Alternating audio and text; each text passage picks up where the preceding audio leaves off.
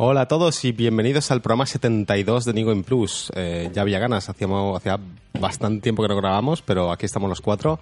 Yo estoy en Valencia, eh, me he venido a Red a grabar y mañana me voy. Eh, pero bueno, antes de, de empezar, vamos a repasar quiénes somos porque la gente se habrá olvidado de, qui- de quiénes somos. Eh, empezamos por Muquita, Oli. Marquino, Hola. Framara Buenas. y yo soy José. Y nada, ¿qué tal el verano? Bien largo, ¿no? Un poco largo, ¿no? Corto, lo que es lo que se dice, ¿no? Sí, no está mal. Yo he tenido vacaciones en verano, que eso se agradece. Yo, calor. yo también. Yo he tenido calor. Bueno, eh, sobre el podcast, eh, no sé si os habréis enterado, eh, posiblemente no, eh, nosotros nos enteramos hace poco de que Conda estrena plataforma online eh, en web para escuchar podcasts y, y ¿qué más hace? Tiene analíticas, que ayer, Tiene- les, ayer les hace igual, pero nosotros... Sí, a nosotros nos viene muy bien. Nos hace gracia. Eh, entonces, aún estamos intentando averiguar cómo funciona exactamente la plataforma y qué cambios van a haber en nuestro flujo de trabajo de publicación de podcasts. Pero os iremos informando ya sea por aquí o por Twitter de, de cualquier eh, cambio que haya en, en- en la forma de publicar. En principio, yo creo que Debería ser transparente. debería ser transparente. Eh, no sabemos qué va a pasar con iVoox, si se va a quedar, si se va a ir o, o si se va a duplicar ahí. No sé, no lo sabemos. Pero bueno, que sepáis que Conda, en conda.com podéis ya empezar a ver no solo el nuestro, sino el más podcast que hay de, de la, de la comunidad. Y nada, que le, que le echéis un vistazo, que, que esta gente se, se lo ha currado mucho y, y nos está ayudando mucho a, a que el podcast pues se, se mueva por el mundo. Y nada, yo creo que ya podemos empezar, ¿no? En, en plan... Así, a Hablar- hablar directo, a- a- vamos, a De- tope. deberíamos. ¿A, a qué habéis estado jugando este verano? Buf. A muchísimas cosas. Venga, pues vamos, vamos por orden. Venga, Eh, me, me pido primer. ¿Sí? Venga. Sí, sí. Pues te toca. Eh, que tenía apuntado además el primero, que me ha gustado mucho, eh, el DLC Standalone de Uncharted, El legado perdido. Eh, Paco está en ello. Eh, juego del prólogo, Sí. muy en ello. Vosotros, Marquín y José, creo que no, no lo habéis probado todavía. Todavía no tengo play. José no tiene Sorprendentemente. Es verdad. A mí es, a mí es que no, no, no consigo conectar todavía el- con el- las ganas de jugarlo. A ver, es cierto que lo cogí un poco con reticencia porque el Uncharted 4 es como Paco lo jugó una segunda vez para Mm, de 4K, hecho, este verano, HDR y tal. Y le- es, es duro, es duro jugarlo Una otra vez vez. pierde Hmm. el, El factor sorpresa el factor del- sorpresa de la historia, Sí. de la narrativa, el juego pierde bastante. Hmm. O sea, se ve muy bien, tal y cual, pero para mí un charter tiene demasiados tiroteos. ¿Nos ha Por lo- pasado por lo que, menos el 4. que con Uncharted 4? A mí me ha pasado con la salida del DLC. Como que el pozo que deja no es como otros juegos, sino que es muy te impacta mucho al principio, lo acabas con muy buen sabor de boca, pero va pasando Mm. el tiempo y en retrospectiva yo por lo menos lo he visto, un- se me ha desinflado un poco la idea. He notado en general eso en, en internet en general, que el Uncharted 4 como que ha pasado de ser, Dios mío, el mejor juego de la historia, a que la gente está un poco pensándoselo ahora, ¿no? No sé, a, a mí me pareció, No. a ver, me parece un, un juego Sí, sí. increíble, perfecto. Pero sí que es cierto que a lo mejor no es un juego de rejugarlo varias veces. Pero es, es, al fin y al cabo eso es por el tipo de juego, quiero decir, también es, era un poco esperable. Es un juego muy narrativo, muy de, cine- de cinemáticas y de animaciones y demás, que la sustancia del juego, que son los tiroteos y las, las, las partes de exploración, no son especialmente profundas. No, no, imagínate, por ejemplo, rejugar The Order. Te mueres ahí, ¿no? Exacto, a eso, a eso quiero llegar, ¿no? Y yo, por ejemplo, yo jugué una vez el Uncharted 4, me encantó. No tengo ninguna intención ahora mismo de volver a jugarlo porque creo que, que ya me dio todo lo que me tenía que dar y me gustó mucho. Ojo, igual rejugaría alguno de los tiroteos porque me, me Sí, parecieron ejemplo, algunos la chulos. autopista o lo- La autopista, o había, había uno justo después em, que había unas ruinas y tal y podías con una liana pasar de un lado a otro. De hecho, el juego tiene opción de rejugar no solo capítulos, sino tiroteos. Que Eso. lo han hecho adrede porque supongo que saben que a lo mejor es demasiado denso Exacto. intentar recuperar algo del capítulo 12 y dices, no, no, me voy directamente a por el tiroteo. Pero, por ejemplo, jamás rejugaría la fase de la mansión cuando eres niño y estás... No, no, desde luego. Claro. De hecho, esa se me hizo pesada la primera exacto. vez. La segunda puede ser un... Pero bueno, el DLC eh, viene a ser, pues, un DLC que se les ha ido un poco la ambición de las manos y va a ser, pues, un capitulillo tal. Pero han hecho un juego standalone, en formato físico, a 40 euros. Dura unas 8 horas más o menos. Tiene, si no me equivoco, son 9 capítulos o algo así. Capítulos, eh, algunos muy cortos, de estos de transición pura y dura, de ir corriendo, fases guiadas, y otros bastante largos, sobre todo los de mundo abierto, que repiten, pero esta vez han cambiado el mundo abierto lineal, de, ¿os acordáis del capítulo 10? Creo De que era? Madagascar, ¿no? El de Madagascar de Uncharted 4. Pues aquí hay algo parecido, pero a diferencia del de Madagascar, que tenía como checkpoints muy claros, que bajabas como una rampa y ya no podías volver, era lineal, pero Sí, de hecho, escondido, camuflado. Tenía ahí una conversación, siempre tenía un- dos o tres frases muy concretas. Exacto, pues aquí sí que lo han hecho el poder elegir qué objetivo hacer. Hay como cuatro objetivos diferentes y están muy bien guionizados porque eh, está contextualizado el que si terminas uno primero antes que otro, pues te dice una frase diferente. O sea, está, está bien hecho como, como tiene que ser dentro de la linealidad que hay, porque al final son cuatro objetivos pero, y es un... pero es la primera vez que hacen algo así en, en la saga o Sí, es incluso un- en el estudio porque Last of Us tampoco lo lleva. Sí, es una de las mayores innovaciones, es bastante invisible, pero es de agradecer. De hecho, es uno de los capítulos más largos del juego y a mí reconozco que se me ha atragantado un poco ese capítulo porque el, iba con la idea de acabármelo en 3-4 horas y no, el juego es bastante más largo. No. O sea, quería un aperitivo rápido de No, es pim que pam. salido un juego completo, no Sí, sí, sí. es un... Es la duración, es la mitad de un Uncharted normal, más o menos. Y, y eso es bastante, porque el, el 4 me duró como 12 o 15 Sí, horas, sí. una barbaridad. Eh, que protagonizado por Chloe, que eso ya lo sabemos todos. Con Nadine como compañera, es una secuela directísima de, de Uncharted 4. Es como un poquito después de acabar la aventura, pues hay aventuras paralelas, en este caso con Chloe. Y me gusta mucho, sobre todo, el formato que tiene eh, de Uncharted Mini. Es decir, todas las fases van como al grano, salvo esta de exploración. Es, está muy bien escrito, tiene muy buen ritmo. Los mejores momentos de Uncharted están homenajeados eh, con cosas nuevas. O sea, el tiroteo, las mecánicas son las mismas, pero el escenario es diferente. Y se notan esos homenajes y se nota que es, es lo mejor de toda la saga metido en muy pocos capítulos, cosa que ayuda a que el ritmo del juego sea frenético. Y he acabado con un buen sabor de boca, en plan, ojalá Uncharted, ya que con el 4 cerraron la saga, se reconvierta en aventuras paralelas. Si en un año son capaces de hacer esto, podrían hacer como mini Uncharted cada año. No creo que sea la intención del estudio, Naughty Dog creo que va a hacer Yo creo nuevas IPs y tal Seguramente no llamas Uncharted. pero muy bien, ¿eh? Muy como ir a- al cine a ver una peli de aventuras que sabes que no va a marcar época, pero es muy buena, la digieres súper bien, algo así. Y eso me ha gustado mucho. Bueno, gráficamente brutal, lo de siempre. Yo estoy jugando, bueno, he jugado el prólogo y eso es lo primero que me ha sorprendido gráficamente. Eh, Sí. A nivel jugable, pues lo de siempre sí que introduce el tema de las cerraduras, que es la primera vez que hacen Sí, algo así. pero es un sistema de ganzúas bastante vago. Sí, muy, muy, ton- muy tonto, no tiene nada que ver, por ejemplo, con Skyrim, que tampoco es que sea muy complejo. ya, pero, pero no, no hay niveles de cerraduras ni nada, todos son iguales. Pero eso, gráficamente, como siempre, genial. Mm. Y en general la crítica lo ha puesto muy bien, Sí. incluso mejor que Uncharted 4 Es- en la mayoría de Es que han dosificado súper bien lo que es tiroteos, saltos. eh, la relación, la química entre las protagonistas es muy buena. Eh, no sé, el malo no está mal tampoco. eh, y las situaciones, eh, sobre todo en los últimos capítulos, son de estos de dejarte con la boca abierta. De decir, joder, macho, cómo la Play 4 o cómo Uncharted 4 sigue siendo tan, in- tan increíble como siempre. Y nada, eso, eh, recomendado para los que les guste mínimamente Uncharted y las aventuras de acción. Pues está muy bien. O sea, es, es un juego de esos tan correcto en todo, tan limpito y tan bien, que es que es intachable, no se le puede decir nada malo. Mm, Además salió en buena fecha, salió a mitad de, de agosto, que es como para jugarlo y tal. Es un buen aperitivo para pues lo que tiene lo que tiene que venir por delante. Es como el antesala al mes fuerte, a, a octubre. Sí. Y ya está, con Uncharted. Vamos a hacer rapiditos de estos porque tenemos una lista bastante grande. Vale. Eh, ¿Pero Eh, sigues tú o...? No sé lo Ah, que queráis. Sigue, sigue. Yo me reservo a mi- mis cosas. no, sigue, yo tengo sigue. ración de fútbol, ¿eh? Ya, pero va a ser rápido. Vale, eh, uno que hemos jugado todos, Sonic Mania. Vale. Yo no. Vale. bueno, pero te lo imaginas. Sí, vale, Sonic. Sonic Mania es bueno, el retorno de Sonic a las 2D, es el- la apuesta alternativa al Sonic Forces, que es el, el 3D de, de cada generación que va a salir. Y está hecho por fans, básicamente, fans con un talento descomunal, aprobado por Sega. Sega, para esas cosas es, es muy guay, porque al contrario que Nintendo, que tumba proyectos paralelos, en- homenajes y tal, Sí. Sega incluso eh, mete pasta para que eso salga adelante. Y Sonic Mania eh, se nota que está hecho por fans, pero no es un producto simplemente fanservice, sino que es un buen videojuego, es un homenaje eh, genial a, a- a la trilogía más Knuckles, Sí, a sí, los originales. Lo coge justo donde lo deja. Mm, De hecho, vacila un poquito con el tema de que es el verdadero Sonic 4. Hay incluso en la intro, en el ascensor, Uno, dos, aparecen tres. pisos más el logo de, de Knuckles y este es como que llegas al cuarto, al Sonic 4. Y bueno, vamos a desarrollarlo. Es, es muy fácil definirlo como Sonic 3 Plus, porque Sí. es básicamente esa estructura de niveles, niveles enormes con un montón de secretos, fases de bonus, mezcla entre Sonic 2, Sonic CD y también las de las bolitas de Las Sonic del 3. De Eh, hecho, aún no, aún no he sabido para qué son las monedas que consigues en, el- en los bonuses. Supongo que para hacer para ganar continuas subidas, porque supongo que cuentan. Yo, Las, momento, las monedas no son para sacar los...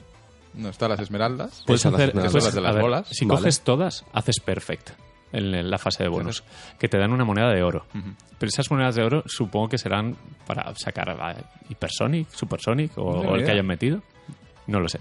Bueno, la cuestión es que eh, rescata muchas fases de los originales y alguna a- añade alguna nueva con muy buenas mecánicas jugables. Hay, hay novedades súper graciosas. Hay un boss, concretamente el del mundo 2, que Ay. mola un montón. Por número no me acuerdo ahora. Cambia de género el juego, por dejar una pista. Luego me lo dices porque ahora Vale, vale. Sí. Sí, me, me olvido un poquito de, de cuál era. Pero bueno, sí, en general los bosses bien. Sí, los bosses bien, los arreglos musicales son increíbles, son súper bonitos. A ver si encuentro la banda sonora para meterla de fondo en el podcast. Y no sé, contentísimo. 20 euros ha salido, eh, los merece. Sí, además ha salido en todas las plataformas. Sí, aunque eh, nosotros lo hemos jugado en Switch. Lo hemos jugado en Switch porque hemos pensado que es, Es la, la- plataforma la ideal plataforma. Para, para jugarlo. Pero bueno, cu- cualquiera recomendado para que lo jueguen en Play, en Xbox, donde sea. El port de PC sí que he visto que no está muy allá. ¿eh? Salió con DRM o algo así. Salió con, Denuvo, el luego Denuvo, lo sí. craquearon y no si lo han llegado a quitar o no. Pero, que sí obligaba tenía- a jugar online, no, no sé qué. movidas, tiene historias con, con caídas de FPS bastante dramáticas. O sea, Pues es un juego que podría funcionar No perfectamente en una Saturn, en una Play 1. Pero bueno, eh, a ver, si tengo que achacarle algo, creo que las fases son demasiado largas sí. y el juego en general, si le, le pegas una pasada del tirón, se puede hacer empalagoso.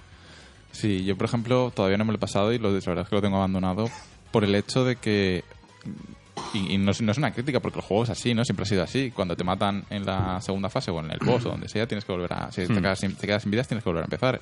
Y, y, y no han adaptado a los tiempos modernos, ¿no? Del el checkpoint cada, cada salto. Pero... No, no, pero están cerca. Siempre hay un checkpoint No, antes pero del- cuando te del quedas sin jefe. vidas, me refiero. Tienes que rehacer todo el tienes que nivel, rehacer- empezar desde Ah, la vale, fase vale. 1, tal y cual. Y yo reconozco que a mí eso me da pereza. Me, me mata un poco el tener que volver a empezar y pasar todo otra vez. El Porque problema- a veces hay fases que, que lo he pasado mal para llegar al boss final. O sea que. Yo es que creo que el problema de Sonic de toda la vida es que no es un plataformas súper preciso. Está No. pensado para jugar rápido. Y Sí, pero hay- hay a, a veces vas rápido, sí, o sea, Sí, pero en rápido es tu este- enemigo. En el Manía tienen, han hecho los niveles grandes y como que te, te da pie a explorar. Sí, sí, Em, sí, tiene- Puedes explorar el nivel y, y hacer varios caminos por él los, y encontrar cosas nuevas. los bonus de esmeraldas, de hecho, est- están escondidísimos. De hecho, sí. están es- rollo es- Sonic 3. Es, lo suyo es un poco que te sepas dónde están porque si no es difícil Sí, sí, de sí. encontrar. Mm, Yo, yo he jugado veces lo más. pasas y no yo lo jugué más. Intenté jugar más rápido, que es como yo solía jugar siempre al Sonic. No, no me pongo a explorar el nivel. Y es verdad que también lo intenté jugar de una sentada, no, no conseguí hacerlo. Y lo dejé y no lo he vuelto a coger. Mm. También por tiempo, pero. Pero que no tengo ese hype que tenía de, de antes de salir, ¿no? De volver a pillarlo y, y acabármelo. Pero me estaba gustando mucho. El problema es que muchas de las fases son refritos de fases de juegos anteriores, modificadas ligeramente o hechas más grandes.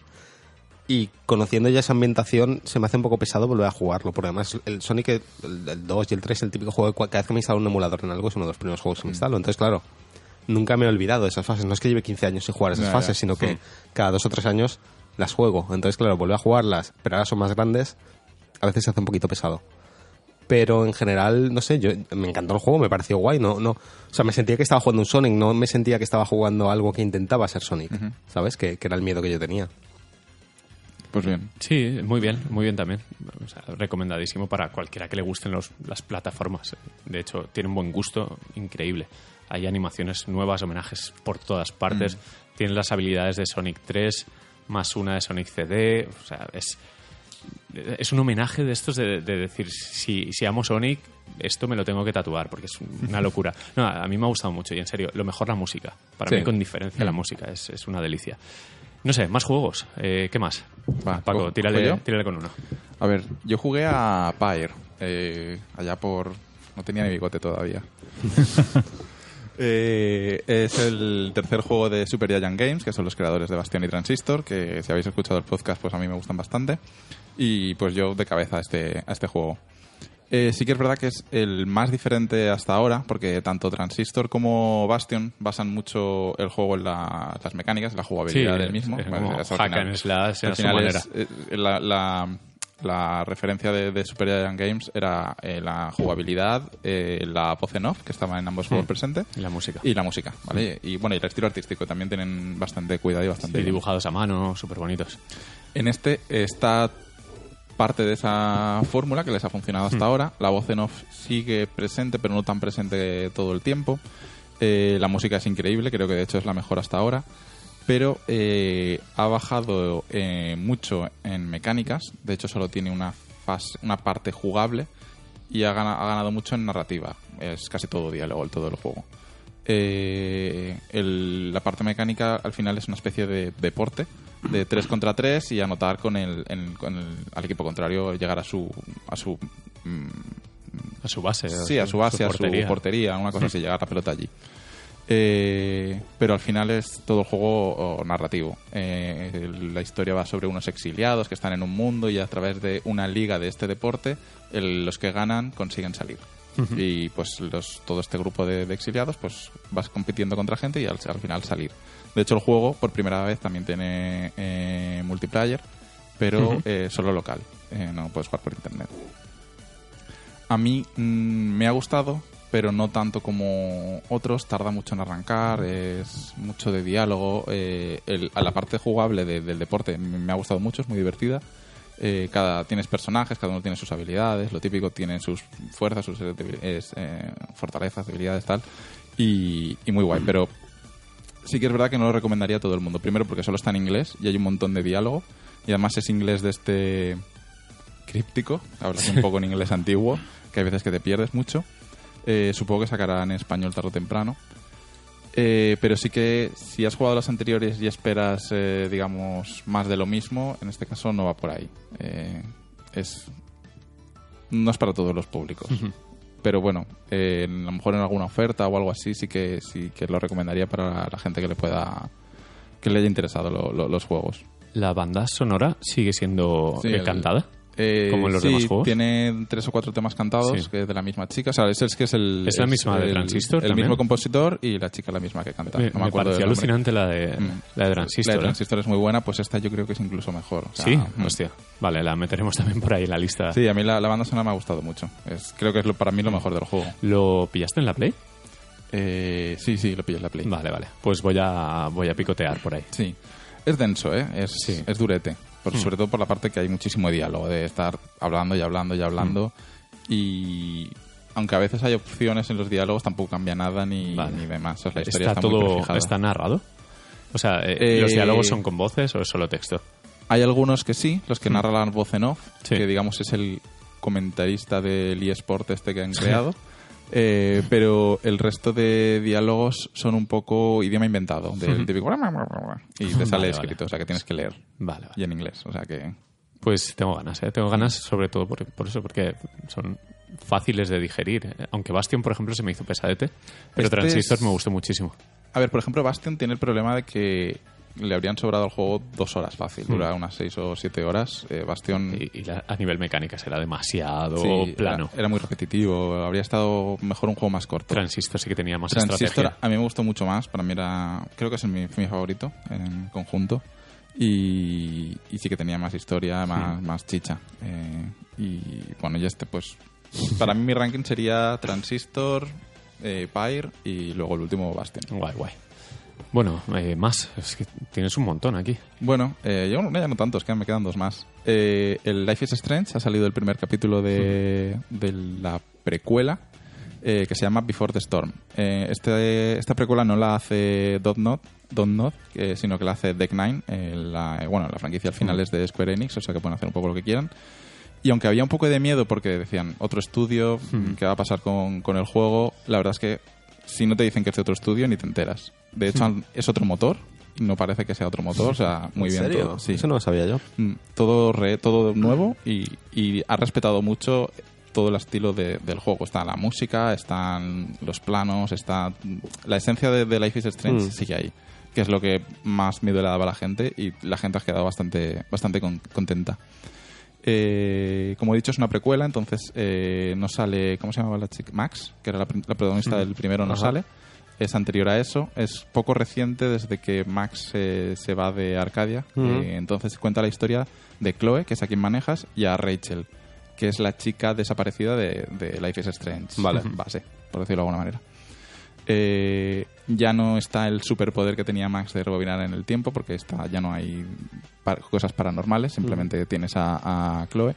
Y han introducido nuevas mecánicas. eh, como ya no puedes rebobinar el tiempo, han, han introducido una mecánica de como duelo de no de insultos, bueno, sí un poco de insultos, ¿no? Es un poco el, el- el combate de, de Monkey, De Monkey Island, Island, ¿no? eso te iba a decir. Sí, como que tienes que responderle y darle un corte a- al otro, ¿sabes? Sí, sí, Para sí. que y vas ganando puntos y entonces ganas la, la conversación, ¿no? la llevas a tu terreno. Eh, y en principio bastante bien. Lo único que he echado o que le criticaría al juego es, por un lado, fanservice. Mencionan a Max casi en cada conversación. o sea, es como está, en toda- está muy presente. Eh, la chica esta tiene un diario está todo el rato como si le, hablase- como si le hablase a Max. Entonces Sí. está muy, muy presente en el juego. Entiendo que es un poco de fanservice. Y eh, por otro lado, no he encontrado decisiones eh, complicadas, de estas que, Hmm. te, que te dices cuál es el el mal menor, ¿no? ¿Cuál, es, Sí, cuál sí, sí. va a tener la peor, la mejor repercusión dentro de lo malo? Eh, las, las decisiones han sido muy naif, muy, muy tranquilitas. De momento no hay nada drástico. Y sí que, al sí que es verdad que al final del episodio se pone interesante. eh, dura unas tres horas, poco. Eh, es muy de presentación. Solo son tres capítulos y por ahora solo está el primero. Mm. No se pueden comprar capítulo a capítulo, sino que tienes que comprar los tres de golpe. Eh, y son creo que 20 euros, creo que eran, eh, o 18 euros, una cosa así estaba en Steam. Que lo he jugado en PC esta vez. Y, ¿Es obligado eh, pasarse el primero? A ver, Falta mucho contexto si no, no has jugado el anterior. Es interesante haber jugado al primero, Hmm. principalmente porque sale el mismo sitio, Hmm. se coinciden muchos de los personajes que salen en el primero, Hmm. el- el- todos los del instituto, Chloe, sale la madre de Chloe, es, es muy... eh, una precuela al final, es, es interesante haber jugado al primero. No es indispensable porque la historia es nueva, pero sí que entiendo que añade dará su valor. contexto, ¿no? Sí. Y, y ya está, ¿que hable otro o qué? No, acaba tú. ¿Acabo ya? Acaba- Te queda un sí, juego. sí. Vale, pues el último que he jugado... Este lo comento contigo. Vale, el último que he jugado este verano es eh, Hellblade Senua's Sacrifice de Ninja Theory. Es un juego que yo hasta como un mes o dos meses antes del lanzamiento no tenía ni idea de que existía. Ha sido un juego que ha pasado súper desapercibido. Lo hace un montón Sí. de tiempo. Yo- Pues yo no, yo os juro que estaba... ¿Cómo? ¿Esto dónde ha salido? Yo sabía de su existencia, pero me, me pilló de sorprendido es eh, lo- cómo salió, ¿no? Lo abrupto que salió, que era estaba anunciado, Sí, sí, sabíamos que existía y que Ninja Theory estaba con un juego, pero de repente eh, fue como la semana que viene sale digital, ¿sabes? Mm. Y fue muy... ¿Tiene, ¿Tiene algo que ver con el Heavenly Sword? Porque yo es cuando No, lo vi por no, primera vez no lo he jugado, pero "Ah, diría esta que es no". la hermana del No, no, Heavenly no. Sword, pero No, no. Más allá de que no la sé. estética de la Sí, claro, protagonista claro, fue o, por el- eso. o el diseño de físico pueda asemejarse, no tiene nada. Y es que en su día lo, lo visualicé un poco como que tenía que ver con el Heavenly no. Sword y pasé Es que de él yo- eh, a- totalmente. Yo creo que se ven o no se vendió así o yo también yo entendí que tenía algo que ver o me recordó muchísimo o como una secuela espiritual, pero no tiene nada que ver. Vale, vale, vale. Mm. Eh, bueno, al final, eh, este, la historia es. Eh, la chica, Senua, es, es de la cultura, es de un pueblo celta, y en cierto momento los invaden los vikingos y, bueno, pues los masacran, tal y cual. Entonces, eh, ella pierde a un ser querido y intenta resucitarlo, ¿vale? Esa es la premisa del juego, es lo que te cuentan al principio. Entonces, eh, y la curiosidad y lo que más importante del juego es que eh, Senua tiene psicosis, ¿vale? Ella escucha muchas voces.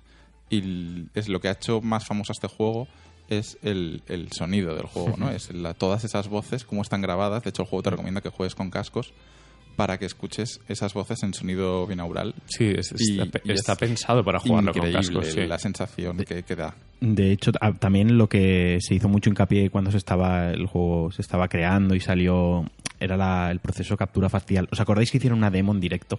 Sí. Que el motor hacía renderizaba en directo el motion Mm. capture este de, de la cara. Pues era, este juego. No sé si lo recordáis. Las caras son la hostia en este la, juego. la expresividad de la pro- Sí. pero también es que es muy importante Mm. cuando lo que comenta Paco cuando escucha voces y ella Sí. mira hacia un lado Sí, porque además se le hace, asusta le o- hace lo típico, o sea, hace un primer plano muy cercano a la cara, todo el fondo se, hace- se, se apaga, entonces solo Mm. se queda su cara y, y las voces y, y es- crea una sensación Mm. muy buena, muy, muy inmersiva. Eh, estas voces eh, son de todo tipo, en plan, no lo hagas, hazlo, te va a matar, eh, corre, o sea, Sí, de sí, sí. hecho, en los combates incluso te dan, te dan pistas, en plan, esquiva porque tienes uno por detrás, o sea, las voces son muy importantes en el juego y recrean muy bien esa, bueno, o, o ese supuesto...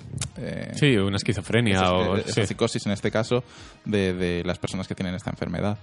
Y, y yo, mm, ya os digo, no sabía casi nada del juego. eh, salió, causó mucho ruido también por la polémica del permadez, que ahora lo comentamos. Sí. Y la verdad es que me, me ha gustado mucho y diría que es de lo que más me ha gustado este año, sobre todo por, por innovación, ¿no? Por un poco por frescura, por añadir algo nuevo a, a lo que ya está. Hmm. Sí, es uno de ah, esos indies triple, Sí, es, triple A. es Sí, exa- que- exacto, se queda como a mitad camino, ¿no? Sí. Que es lo que decían, que re- recupera la etiqueta doble A o, o es algo así, ¿no? Sí, Entonces, sí. al final sí que había permadez. No. O sea, No, el no. juego al principio, pasando el prólogo, digamos, un enemigo que no puedes matar te ataca. eh, porque al final fallas, ¿no? Digamos, porque es un combate eterno hasta que falles. Ajá. Y eh, te ataca y te crea, te mete como una maldición en el cuerpo, la oscuridad que se llama en este, en el juego.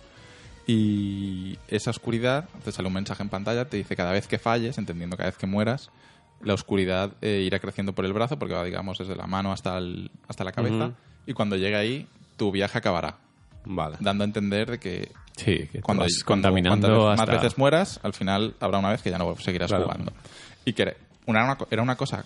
Fue polémica porque, por un lado, mucha gente no la quería, Mm. eh, mucha gente la alababa. Yo, por ejemplo, a mí me parecía algo interesante. Le añade un punto de, Sí, de desafío, de, no, Sí, de de, desafío, tomártelo- ¿no? De de cuando juegues te concentras. Eh, pero al final resulta que es todo una mentira, ¿no? Es un, era un, un- un truco para, digamos, para enganchar al jugador simplemente, pero, pero nada A más. ver, yo creo que también quería jugar con la presión que tú te sintieses Sí, sí, agobiado. Al final era un, como un truco mental, ¿no? Como una ilusión. Sí, sí, sí. El combate, ahora lo comentamos, mm, sin ser muy profundo, tampoco es simple. Y yo creo que el hecho de la permadez eh, lo que hace es que te lo quisieses... tom- Al final muchas veces es repetir, cha, cha, machacar el botón y, y atacar a un enemigo, esquivar a otro, ¿no? Quizás esto lo que hacía es que te ponía en tensión y te tomabas en serio el combate, más allá de, bueno, le doy botones que es una transición para el siguiente puzzle, porque el juego luego es narrativo, puzzle, combate, más o menos es... Sí, va por fases, tienes es que hacer puzzles, luego tienes que hacer combates. y luego un poco de narración andando. Entonces yo creo que era para añadir un poquito de tensión o importancia al combate que podía quedar un poco light, aunque luego en realidad es. Sí, está muy bien. El ¿eh? combate parece que simplemente tiene golpe ligero, golpe fuerte, pero No, puedes pero hacer puedes- combos, puedes hacer correr, saltar, ataque en carrera, bloquear, hacer- tiene bastante cosas. Sí. Y yo, de hecho, cuando estaban en los combates los disfrutaba, me, me sé, gustaba a mí me mola. Aparte por los enemigos, tampoco es spoil. No, no es en plan que te rodean cuatro enemigos y tienen, te voy a matar. O sea, directamente no hablan, eh, tienen así como una apariencia como de- bastante... demonios, Como demonios, aparece, aparece, es como una sombra que de repente aparece. Entonces no sé si hay cinco enemigos o si va a ser un combate corto o largo. Hmm. Entonces creo que estaba ahí, residía en, en el estrés o en el cargarte, decir, vale, que dejen de salir enemigos Hmm. y que, que voy a morir y ya he muerto diez veces en lo que va de juego. Creo que jugaba con esa, con esa idea. Al final es la psicosis, ¿no? El Sí, juego muy sí. psicológico y va sobre psicología y sobre, Mm. sobre eso y De hecho, el, el juego viene con un, docu- un documental Mm. que te recomiendan que lo veas una vez has terminado el juego, porque incluyes la fiesta de los spoilers.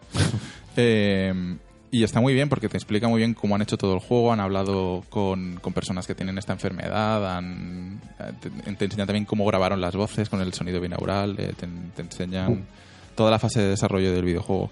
Y, y es muy interesante, o sea, Es- muy, muy recomendable. Y es el juego que más me ha gustado del verano, ¿eh? está muy bien. Creo que ayuda a cobrar conciencia de, de lo que son las enfermedades mentales y, joder, está bien que esté camuflado en un juego al final con una estética así vikinga No, celta, que- que este con tema. acción, sí, pero lo tocan de una manera muy Sí, sí. respetuosa y muy didáctica también, muy pedagógica. Quiero decir, si un chaval, yo ahora me pongo con 17 años, que me pillo el juego porque es barato, es digital, acabo el juego y luego me veo el documental, joder, a mí con 17 años pues me hubiese hecho que pensar y decir, hostia, pues no es una tontería, esto le pasa a gente, afecta y que está bien que lo metan está en, muy bien. en eso, Sí, sí, sí. entre Por- celtas y vikingos y, Mm. y que no sea que no sea un simulador de ir a la sala del psicólogo, o sea que O sea, es una- un, un aplauso para. No es como el psicólogo de, del Until Dawn, ¿sabes? O sea, no- Además, el juego salió eso a 30, o sea, salió 30 euros, Sí, si no me equivoco, que era- o sea que era- súper bien de precio. Sí, ha recibido buenas críticas. Algunas eh, le han penalizado sobre todo que es repetitivo. Yo lo que he jugado, el combate y los puzzles, sie- Sí. la- lo poco que he jugado, he jugado dos horas, todos iguales. A ¿eh? ver, yo por ejemplo, el primer. Cada sección basa mm, los puzzles, digamos, en la misma manera. O sea, son todo el Hmm. rato ese tipo de puzzle hasta que pasas a la siguiente sección, que es otro tipo de puzzle. Y en la siguiente, pues otro tipo de puzzle. Y durante esa sección sí que se te puede hacer repetitivo porque al final es todo el rato lo mismo. Sí, porque el juego es muy lineal, además. Es Pero avanzar bueno, por un solo camino. La historia que te va contando, porque te va, costando, te va, contan- te va contando la historia de, de Senua, porque ella, al tener esta enfermedad, claro, ella en su pueblo celta no estaba diagnosticada, mira, tiene psicosis, eh, pues era pues estaba renegada, era una paria, ¿no? Era Hmm. Sí, sí, sí. eh, la loca, la, la que estaba, su padre no quería que saliese de casa, etcétera. Entonces encuentra a su novio y, y es el único que le ha hecho caso en su vida Hmm. y al final luego lo mata. Entonces, pues es un poco, te va contando toda la historia de ella, a la vez te van contando la historia del pueblo celta y vikingo y a mí la, la historia me ha atrapado bastante también. Cabe decir que no está doblado al español. Eh, no, creo que porque, no. No, que- juraría que no. no. Bueno, no, a ver, doblado en audio es imposible. No, No, por eso, por eso. Está es traducido, pero- imposible. pero que merece mucho la pena, eh, Mm. aunque esté en inglés y muchos reniegan en plan, guau, eh, estás que un juego que es narrativo me lo voy a tragar así, por la experiencia de ponerte Sí, los no. cascos y fliparlo bastante. Unos cascos normales y corrientes, Sí, sí, estéreo. no me falta más. Es la, la mítica demo esa de la barbería y tal, que te Mm. entra el sonido por todos lados, pues lo mismo con voces. Sí. Qué guay. Y pone los pelos de punta a veces. ¿eh? Sí, sí, sí. La intro, la intro es espectacular. Hay un paseo en barca que, sí. bueno, es, es de locos. Eh, si quieres, Marquino, tocamos la beta del Sí, Call of Duty, del, vamos a comentarla. del World War II. Yo le eché una buena tarde. Sube, Yo- yo le di, ¿eh? Yo le di. Joder. Me gustó me, mucho. me lo pasé bien. Sí, vamos a comentarlo porque está bastante bien. Sí, vuelta al, al COD clásico, bueno, más, a- más que al COD clásico, a- al Modern Warfare 4, en Sí. cuanto a rachas de baja contenidas, muy de disparar y matar, de, sin jetpacks y sin nada raro. Ambientado en la Segunda Guerra Mundial. Muy como era de esperar en un COD clásico, o sea, cumple con todo, no, no hay nada que chirría. A, a mí me ha gustado a la hora de disparar, se notan los impactos, es, es muy jugable, muy ágil, muy el, todo. El, el gameplay yo lo he notado Sí. exacto, que vuelve a COD 4 muy directo, Hmm. muy de se puede matar sin apuntar. eh, si apuntas puedes Hmm. hacer bajas desde lejos, incluso con una pistola puede ser preciso. Sí. Eh, se han quitado los sigue estando el dash este por el suelo, patinar un poco Sí, por el hace suelo. una especie de Dolphin Dive. Sí, exacto, vuelve. Quitando de eso, pues lo que tú comentas, pues la jugabilidad clásica, yo lo agradezco. Mi edad lo agradece, sobre todo mis reflejos. Ya no quiero Sí. ver gente saltando. Se agradece mucho el, el diferenciar fácil a los enemigos Sí, porque no, hay, no es la fiesta de los skins como pasaba en anteriores. Y todo bien, todo esperable. Creo que lo que más, el cambio más controvertido, que quizás puede no agradar al jugador más clásico, es que ahora se han introducido clases. Hay Sí, cuatro sí, clases. pero, pero tampoco... Eh, a ver, no determina el no, juego. está rollo el de tierra, el del aire, el tal. El francotira. Al final se, Sí. se basa en el de la escopeta, el pesado, Sí, el, el ligero, el de asalto, el médico, el, médico pero- y el francotirador, Pero ¿no? son clases como las de, por ejemplo, Battlefield. que No, te no, más. no hay curación ni nada, no, No, no puedes revivir, no, Vale. no se puede hacer te nada. sí. determinan las, unas habilidades de clase que llevas. Sí, ya vale, está. vale, Luego vale. puedes elegir las, Sí. te puedes coger el francotirador e ir con escopeta y una pistola. Sí, por ejemplo, hay un escopetero que le puedes meter cada arma, tiene como un nado en especial, el fusil normal tiene silenciador, otro tiene una mira extra, y hay uno que es escopeta flamígera. Pues es divertidísimo. Que es muy guay porque vuelven los desmembramientos Mm. y, claro, ves cadáveres en llamas. O sea, ya está muerto para el jugador, pero hace la animación de me estoy quemando, me estoy quemando y me caigo al suelo y dejo ahí el, pega el escopetazo- unos escopetazos importantes. Sí, y es, es muy directo, es, es lo que necesitábamos. Un- Un Call of Duty normal. Eh, Volver un poco. a- tenían el comodín de volver al origen y, y lo han hecho. Y, Eh, las rachas de clase no están desequilibradas, o yo por lo menos las he notado y bastante. es por puntos, no es por bajas. Que, Es decir, premia un poco el juego en- equipo, que es lo que se ha buscado siempre. Es lo que necesitaba Hmm. eh, con Battlefield, con la llegada del último Battlefield sí que se juega mucho en equipo y la gente parece que ha cogido mucha conciencia de lo Hmm. que es jugar en equipo, jugar un asalto, un dominio, jugar un muerte por equipos. Y Call of Duty pecaba, o al menos yo notaba que entrabas en un dominio y la gente Sí. iba a matar. No, exacto. Y aquí por matar te dan menos puntos Claro. que por hacer objetivos. Aquí lo que se busca es hacer objetivos y aprovechando esto podemos comentar, se han introducido un nuevo modo Hmm. que quizás eh, pues se inspira en, en Battlefield, Sí, en- el en asalto. en asalto. Y es un modo por, por objetivos totalmente, Sí. o sea, hay más que matar. eh, Equipo que defiende, ataca, eh, parte del escenario bloqueada y el primero pues tiene que ocupar una zona, luego construir un puente con animación propia y todo. O sea, de túmbate, darle al cuadrado, tira muchas granadas de humo y que no te dé el sniper de la ventana. Está bien, es, es muy... No sé, es que el juego es lo que buscábamos, va a ser un juego notable como todos los años. Y la campaña la están vendiendo súper bien en los trailers. Y si es cooperativa, como parece que va a ser, Sí, sí, en, en principio dijeron que sí que era cooperativa cuatro jugadores, ¿no? da muchas ganas de jugarla. Yo desde luego acabé con muy buen sabor de boca. A mí el, multiplayer no, pero la, la campaña sí que me... sí que me La última campaña del último Call of Duty Sí. estuvo muy bien. La del Yo no espacio. jugué, no Sí, llegué a jugar. Estuvo muy, muy de bien. hecho, mentira, sí que la empecé a jugar y me estaba gustando mucho y al final no la Está acabé. muy bien. Hubo dos grandes campañas que fue Titanfall y Call of Duty. Eh, luego- Titanfall, fantástica. que luego la de Battlefield 1 fue malísima. Como, como Sí, no, de- Pero la mayoría de Battlefield, no sé qué pasa, que las campañas nunca... Pero el, concepto, el Battlefield es una pena porque el concepto era muy bueno. Sí, sí. Que era localizar cada evento histórico con una jugabilidad diferente. Llevar el Sí. tanque, llevar el avión, un soldado. Pero luego se quedó en, en un Coñazo. La, la del tanque era el horror. Sí, sí, Coño, era, lentísimo, era aburridísimo. Que le ibas con la armadura esa también. Pues esta de Call of Duty, si sigue la misma senda, lo hace Sledgehammer y no sé, yo creo que lo van a tener fácil para recuperar un poco a los jugadores que han perdido, a los jugadores que siempre les ha gustado COD, pero han ido desenganchándose, como es nuestro caso, y ah, siempre lo hemos mirado de reojo en plan, a ver si este año sí, y creo que este año sí. Sí. Lo contaremos. Porque más además adelante. este año no hay Battlefield. No, no hay Battlefield. Bueno, porque Battlefield saca el. Hay Battlefront. el y. Sale el de los el de los zares, ¿no? Sí. O ya ha salido, no sé. O ya ha salido. Sí, bueno, pero al final no, no hay un Battlefield como tal que eclipse la salida o que haga a los jugadores que polarice ahí. Y otra beta a la que has jugado tú, porque nosotros al final no nos dio tiempo, la Sí. del Dragon Ball Z Fighters. Exacto, eh, jugué a la beta porque era una beta por. Nos la dieron a todos en realidad, pero una beta de estas que hay Por por, por horario para. Es un stress server de estos. es como- Sí, sí, una prueba de conexión. Para ver sí. cómo va el que no se caiga el servidor. En plan, pon, un- pon una hora Exacto, al a todo para el que todo el mundo. que todos entren a Sí. Echelon. Entonces, era exclusivamente online, que era una de las dudas que teníamos nosotros comentándolo, porque como tampoco nos informamos demasiado, seguramente se sabría y lo habrían dicho. Entonces llegas y entras y primero te ponen un, un Funko, ¿no? Un avatar que es un Funko ya. Bueno, ya es, es un cabezón. un cabezón que ya fue como ya, joder, vamos a, quiero que me gustes, ¿no? Que es un juegazo. No me pongas un Funko para empezar. Odio los Funcos. Bueno, total, que te pone el Funko, puedes elegir el que tú quieras, que si Vegeta, que si tal, que si cual, que si el fulanito.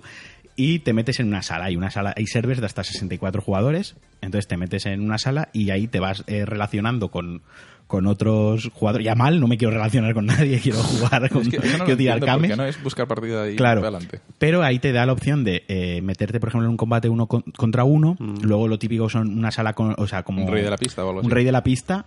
Y luego simplemente observar combates. Observar combates mola porque hay peña que juega bastante guay ya. Ya.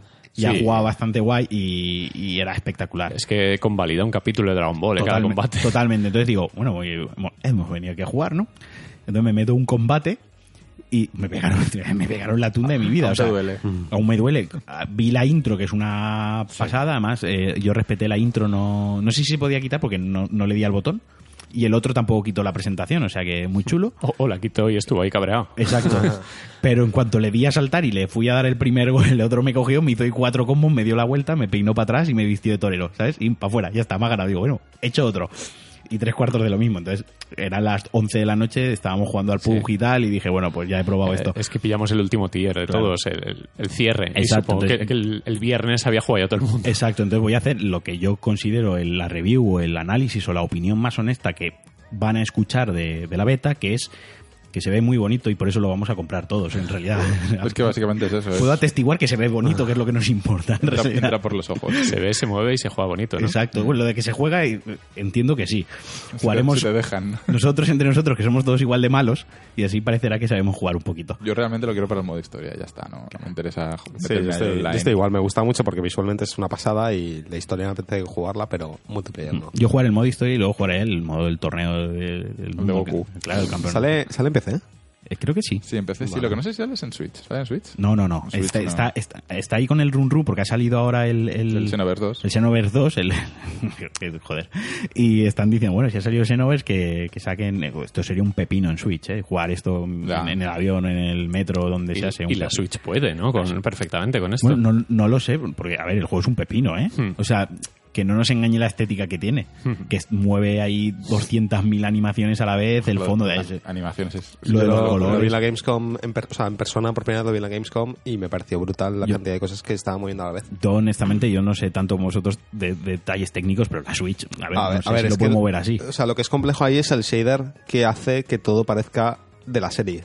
¿Sabes? Porque al fin y al cabo son modelos 3D normales y corrientes. Bueno, normales no están hechos adrede, pero que, que ahí hay un shader, un efecto que está aplicándole a todo el juego del, efecto animado y lo está haciendo en tiempo real constantemente y parece que no, pero en realidad es bastante complejo. 60 frames, 1080 y, toda la- y todo el pack, ¿no? Que nos gusta tanto. Hmm. Pero vamos, que, que sí que es, es un musjave. Pero vaya, de los que no teníamos hace tiempo, ¿eh? Sí, sí, sí. No, yo hace un montón que no tenía ilusión por un juego de, de Dragon Ball, probablemente desde el Apple de Steam. O por un juego de, lu- o por un juego de lucha. O por juego de lucha, sí, Sí, podríamos sí, matizar general. eso porque los odio. Yo tengo alguno para traer en los próximos capítulos.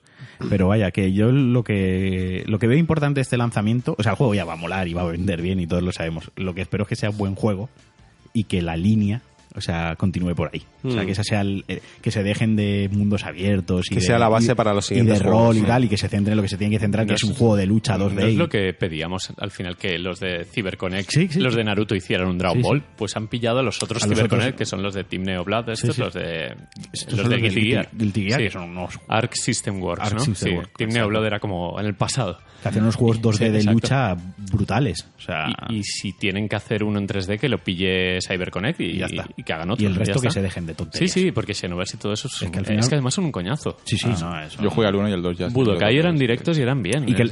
y ya más allá de la- del coñazo que representaba el tema del roleo, Hmm. del avatar, de subir de nivel, es que luego la jugabilidad en sí, No, no, eh, tenía unos problemas de cámara, de cámara, terribles. era cuando imposible lo- jugar, bloqueabas no al enemigo y te pegaba contra una piedra, no entendías nada, Ya. o sea, era como, no, o sea, déjalo. Es que los juegos 3D, además de 360 grados, son muy complicados. Sí, es A que ver. la naturaleza de Dragon Ball invita a la locura máxima del combate, pero, Pero eso no. tiene que controlarse, es como relaja, sí, sí. Es mejor que sea menos frenético y que sea totalmente Mm, lo espectacular. Sí, pero que sí, final es lo que- Es lo que que hay que ver los de Super NES, el de Mega Drive y tal, que eran en 2D y eran la hostia, eran muy lentos y tal por las limitaciones técnicas, pero joder. Bueno, la serie es lenta. Sí.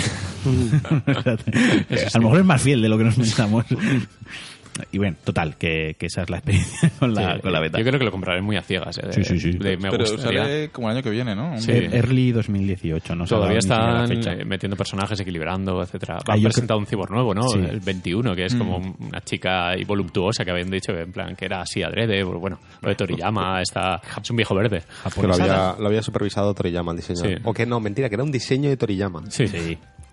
Que no se había usado, que tal, y que está aquí metido. Japonesadas. Son japoneses hay que. Pero bueno, fa- faltan personajes a punta palas, se habrán preparado 50 para DLCs. yo, yo lo solo, típico. con cogerme a Yancha y dejar que me maten, o sea, Dejar ya el mando e irte a comer. Ya está, ya está pagado el juego. en fin.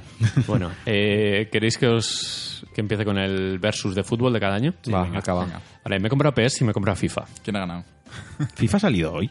FIFA, No, hoy sale semana. la versión Ronaldo Edition. Ah, vale. El CR7. que dice. pagas más por jugar antes. Vale, que es una vale. práctica estupenda para el mundo de los videojuegos, de los lo que, nos los encantan. que nos, quedaba- los que nos faltaba, ¿eh? Exacto, pagar 30 euritos más. Bueno, Oye, yo pagaría por Destiny tenerlo ya, ¿eh? te dan sobrecitos para el food y tal. A ver, eh, empiezo por PES. Eh, me ha gustado bastante. Ahí han dado un gran salto en cuanto a animaciones. eh, modelados están muy bien. El look en general del juego, los campos. La iluminación, pese a ser bastante simple, es convincente. El ritmo de juego es muy bueno. Eh, en general, PES en, en fotos y vídeos es cojonudo. Es bastante esperanzador. Es como, ¿qué, qué habéis hecho para que de un año para otro FIFA se quede un poco como en pañales? Y las sensaciones al principio han sido muy buenas y tal, pero me he encontrado con lo de siempre. Tiene pues herencia negativa de, de casi todos los PES. Tiene esos momentos extraños que chutas, aparte de que salen los chutes exagerados, muy planos, que de repente el portero salta en cámara lenta y bloca en el aire en una animación muy mala. Tiene problemitas de IA de estos que, que desesperan. Jugar contra la IA en este PES es horrible, nada que ver con el PES 17. Aquí, por ejemplo, la IA, cualquier equipo, el que sea, es mega efectivo lanzando balones al hueco, pero, pero de, de dar asco, de dominar todo el partido y decir, venga, por favor, me has hecho una contra perfecta con el peor equipo del juego. Cosas que desesperan. Y el modo automático, que es el que viene por defecto, la asistencia para pases, chutes y demás, está un poco roto para bien y para mal. Hay veces que es demasiado efectivo y otras que das un pase como señalado, como si estuviera en manual, y te hace otra cosa diferente. Y eh, eso sumado pues a, a lo de siempre, a que la ambientación es muy cutre. eh, a nivel de grafismo es lamentable, los menús, todo. Los modos de juego pues se queda corto.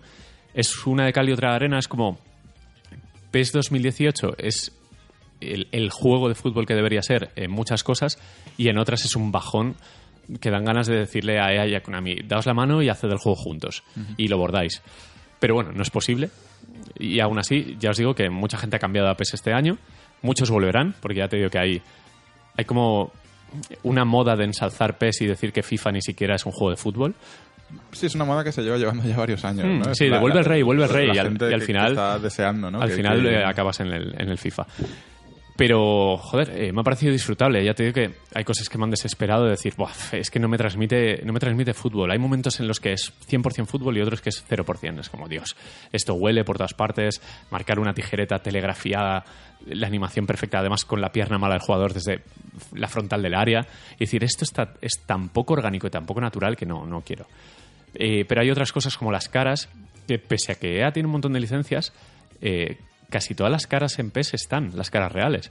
Han metido gestos como sonrisas, un gesto muy extraño que se muerde el labio el jugador, que puede ser como un gesto de esfuerzo, ¿no? De, de rabia. de, "Mm, qué bueno estás. Pero, pero, pero hay momentos en los que les ves esa cara y te partes porque dices, ¿qué co- ¿quién coño ha hecho esto? Quítalo. Pero bueno, eh, que ya te digo que si tuviera que puntuarlo, si el año pasado me pareció un 6, pues este me parecería un 7. O sea, va progresando adecuadamente. Todas que te van a caer, ¿eh? Me da igual, es decir, hay, hay división de opiniones en Internet. Sí, sí, no, está claro. Hay A dos tipos de personas. A mí PES me gusta mucho. Este año me gusta mucho. Me lo he comprado, coño. Me he gastado dinero en PES.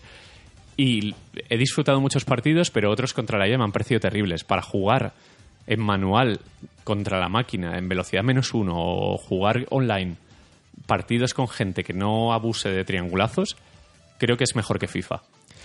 Para lo demás, todavía le queda un recorrido larguísimo. O sea, es muy cutre en general. Es un juego que da la impresión de estar una generación por detrás de, de FIFA.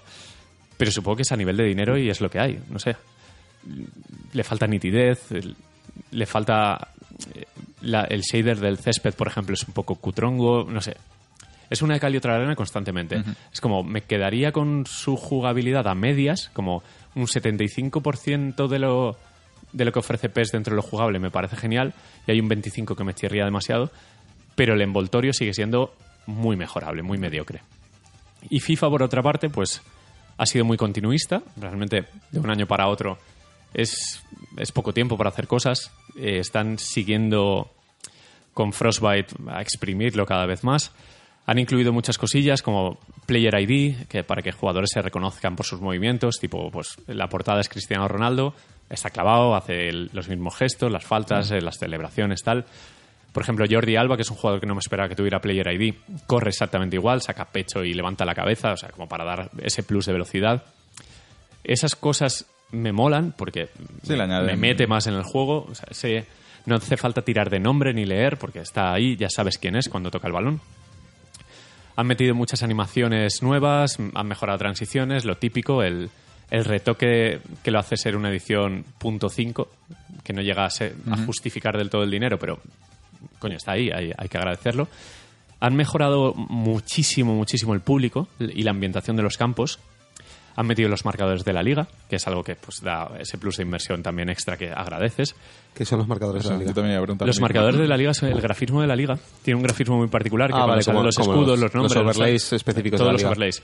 Y eh, aunque sigue siendo un juego dedicado casi del 100% a la Premier League, que es como la, la liga que, que tiene el acuerdo con EA, que se dan dinero mutuamente y es la más cuidada de todas, sí que ahora jugar una liga o un modo carrera en España, pues te mete más en, en- lo que es el campo y en lo que es el mundo del fútbol, porque es, es más realista todo. Han metido cambios sutiles en modo carrera, jugar contra la IA es mucho mejor que en FIFA 17. Los equipos atacan mejor, defienden mejor, los compañeros se comportan mucho mejor que en el Pro. En el Pro, por ejemplo, a veces para que te tire un desmarque, alguien que lo debe tirar se queda tonto y lo tienes que hacer a mano. En FIFA lo interpretan mucho mejor. Y sigue teniendo, pues, los mismos fallos de siempre. Hay animaciones que parece que patinen los jugadores. eh, el modo foot, que es el, el que juega todo el mundo, el de los cromos, sigue teniendo ese plus de velocidad porque la gente que juega ahí lo que quiere es avasallar. No, no buscan fútbol, sino buscan un arcade Sí. en el que meter muchos goles y Ganar, lucirse. ganar y monedicas. para Ganar jugando. moneditas, exacto. Y EA es una empresa y como empresa pues tiene que, que justificar pues a todos los influencers que tiene, que si youtubers, niños rata, etcétera, etcétera. Y FIFA pues a mí se me queda en refugio para jugar el modo offline, que es, está mejor que nunca, me está divirtiendo muchísimo. Y para jugar el Clubes Pro. Eh, recuerdo de nuevo que tenemos el club, el, el de New Game Plus, que buscamos fichajes. y que empezamos la temporada el 16 de octubre. Subimos de división, lo hicimos, lo hicimos bastante bien para lo que esperábamos. Y eso, que FIFA para mí sigue siendo un juego de 8, y- pero PES aprieta mucho este año. Es mi resumen. Y eh, sí, alguno odiará y dirá, "Ah, es un fanático tal.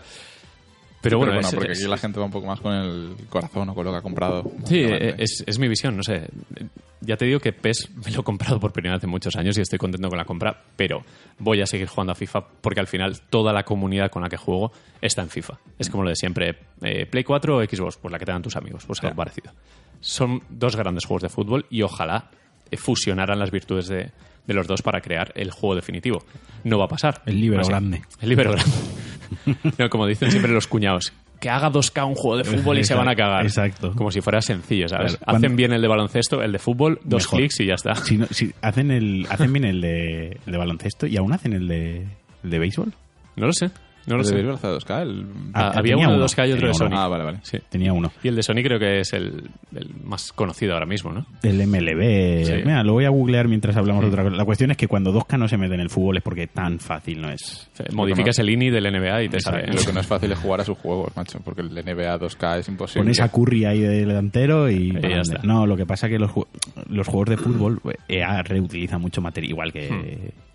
Que Konami, reutiliza mucho material que ya tiene de años Claro, anteriores. sí, sí, ya obviamente. rodados. O sea, FIFA tiene un problema. botón de hacer juego. Tiene un Claro. problema este año FIFA y es que, bueno, aparte, técnicamente es como muchísimo mejor que PES a nivel de números. Mueve más, es a, a mayor resolución, es 4K nativos por primera vez con HDR y el HDR está roto. Ahí la iluminación en algunos campos de repente se pone prácticamente en blanco y negro el juego y va cogiendo color, es- está muy roto y, y me llama la atención. Sí que es cierto que tanto PES como FIFA deben recibir parches. Y supongo, espero que el de FIFA arregle la iluminación porque es para, para darles una hostia. No sé qué han hecho, pero está rota. Hay campos que la iluminación es una barbaridad de bonita y otros que dices, ¿qué cojones es esto? O sea, ¿qué pasa? Esto no es Frostbite. Battlefield es muy bonito, este no, ¿qué ha pasado? Pero en fin, eso. Muy bien. Y la liga, ah, así off topic, la liga juega siempre sobre la versión actual de FIFA, entiendo. ¿no? Hmm. Sí, O sea, sí, no- sí. no- la liga esa no continuaría con FIFA 17. Eh, no, porque realmente, a ver, eh, todo el mundo empieza nueva temporada, se gasta 60 euros y le dura todo el año. Sí, sí, no, una No. versión ¿Para qué? ¿No? puntual, o sea, Claro, actualiza y periódica. actualiza todo. El modo Clubes Pro también se supone que ha mejorado. No lo he podido probar porque hay cero personas online ahora mismo. Pero bueno, ya, ya os contaré Do- peripecias. 2K tiene el del básquet Hmm. ahora mismo y NH, eh, bueno, Supercars, una historia, no, el de básquet. O sea, ¿Y esas- NHL? ¿Esto es, ¿Hay un juego todavía de Hockey. ¿El LEA sale todos los años? sí, también. y, y sale, el NHL creo que no se distribuye en Europa porque Ah, nadie... bueno, igual que el Madden, creo que tampoco se distribuye aquí. el Madden y el NASCAR. ¿Y el de béisbol sí que se distribuye aquí? Porque No, a mí me no, ha parecido se- se verlo tiene- alguna vez en la tienda. Se tiene que importar, creo, ¿no? No Pero me sé. ha parecido verlo digital en la A tienda. mí alguna me vez. suena de verlo en portada. En portada, de sí. hecho. Puede ser, puede ser. A ver si te rascas una venta o dos.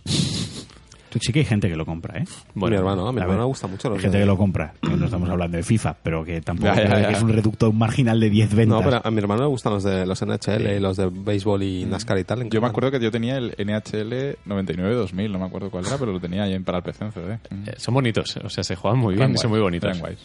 Eh, no sé si nos dejamos algo. A ver, Mm, ¿Tú habías marcado algunos otros juegos sí, a ver, que- he- he marcado el Farpoint VR Mm. porque me compré, pude conseguir la pistolita y el juego. Y llevamos tiempo sin grabar en general, pero sin hablar de VR muchísimo más. Y tenéis que probarlo, tíos. O sea, es Starship Troopers Sí. jugable. Bueno, podemos Nos lo podrías Sí. poner luego. Sí, sí, me es- gustaría probarlo. Además tiene...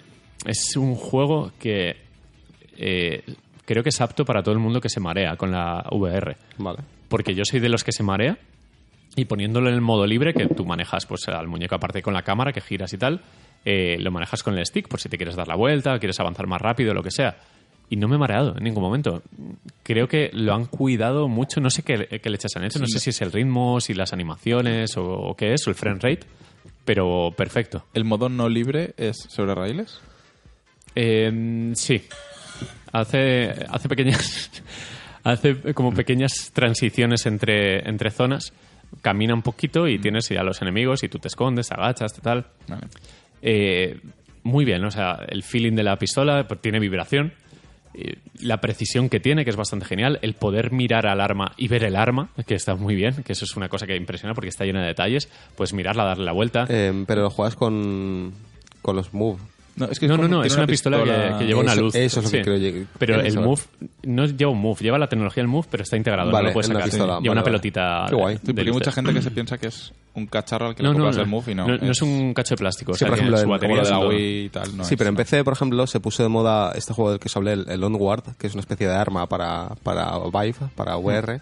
Y entonces mucha gente se ha fabricado rifles caseros, que son tubos, a los que conectan los manditos del Claro. Vive, para tener una cosa física que Sí, sujetar, sí. porque claro, si Mm. sujetas los dos mandos, van las, manos por, van las manos por separado y no, no puedes apuntar bien. Y quería saber si era un poco lo mismo o si realmente era un cacharro que habían hecho adrede Es para... un cacharro hecho adrede. De hecho, se agotó. Sí, se agotó que han de- tenido que rehacer de stock y manera fulminante Sí, sí, y habrá sí. salido por fin a la venta por separado. Yo tuve suerte de pillar un pack de juego más, más pistola y impresiona bastante porque a la hora de disparar, por ejemplo, tiene un visor el arma real.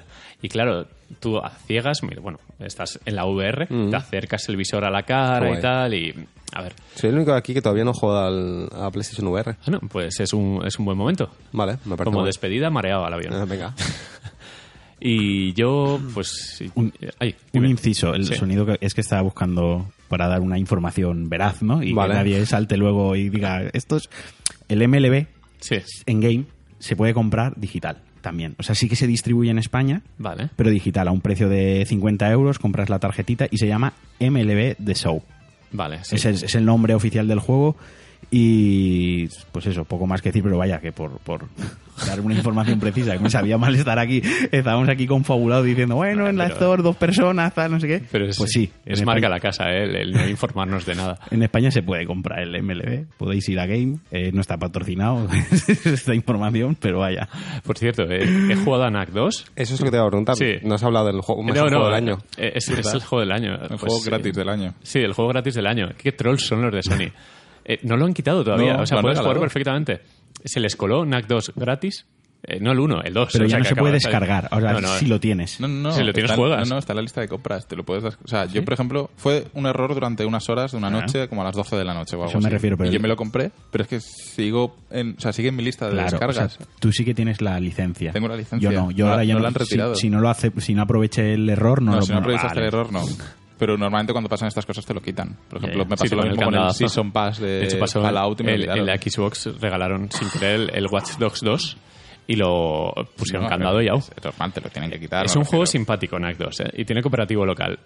No creo que sea un juego malo, como es un meme, joder, pero no, no tiene por qué ser peyorativo, o sea, es un meme porque por cómo salió y por todo, porque era como el juego cutre, le- la criaturita de Marcerni, y el, el 1 creo que no es un juego atroz, simplemente fue un juego regulero y ya está, pero el 2 parece que es buen juego.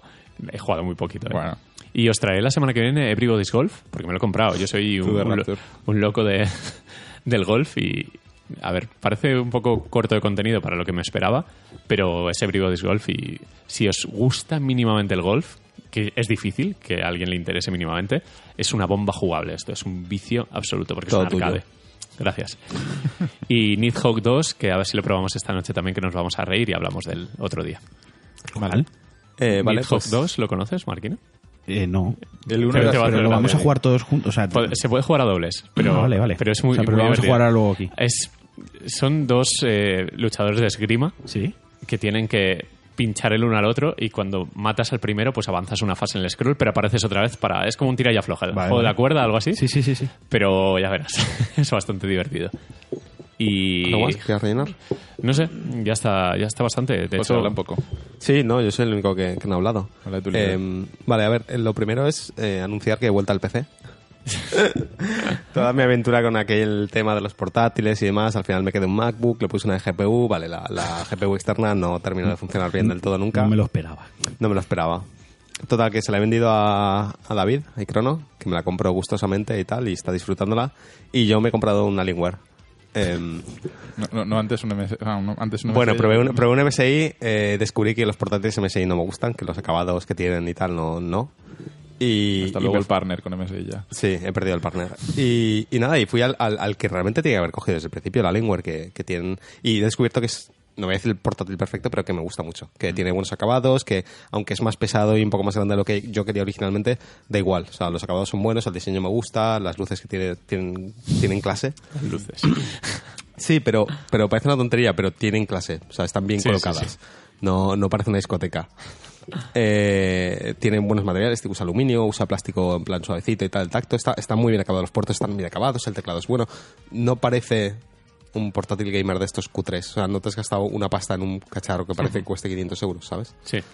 Eh, y nada, estoy encantado con él. Entonces, eh, eh, ya está, ya me quedo con eso y, y- y contento.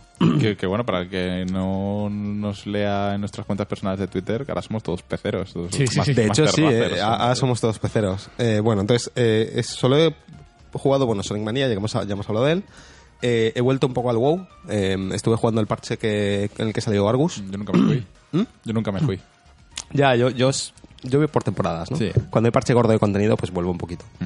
Entonces, nada, he estado, he estado jugando un poco y mm, ya me he hecho las misiones principales de la zona. Y me ha gustado mucho, me ha parecido, me mola un montón este rollo de mini expansiones. Sí, es que es, es eso, un- una mini expansión en cierta Sí, manera, porque con es sus una nueva, cinemáticas, una nueva sí. área, una nueva historia. de Mm, con cinemáticas y todo, que están- cinemáticas están muy muy guay. buenas, algunas de ellas. Y aparte de eso, eh, he jugado al PUB, que es el juego al que vamos a jugar, a- al que vamos a hablar ahora. ¿De qué va ese? ¿De qué será? Bueno, eh, aquí tenemos el... ¿De que me atropelléis? Yo llevo 180 horas, tú llevas 300, Yo Paco. llevo unas 300, sí. Mm, Sí, 300 Pedro también. Sí. ¿Y tú cuántas? como tú, más o Pero menos. si queréis, después de la pausa, Sí. hacemos como un monográfico pub, porque hay que explicar. Pues vamos a ello, ¿no? Porque es un fenómeno. Sí. Vamos a ello. Pues cortamos un- unos segunditos y volvemos. Hasta ahora.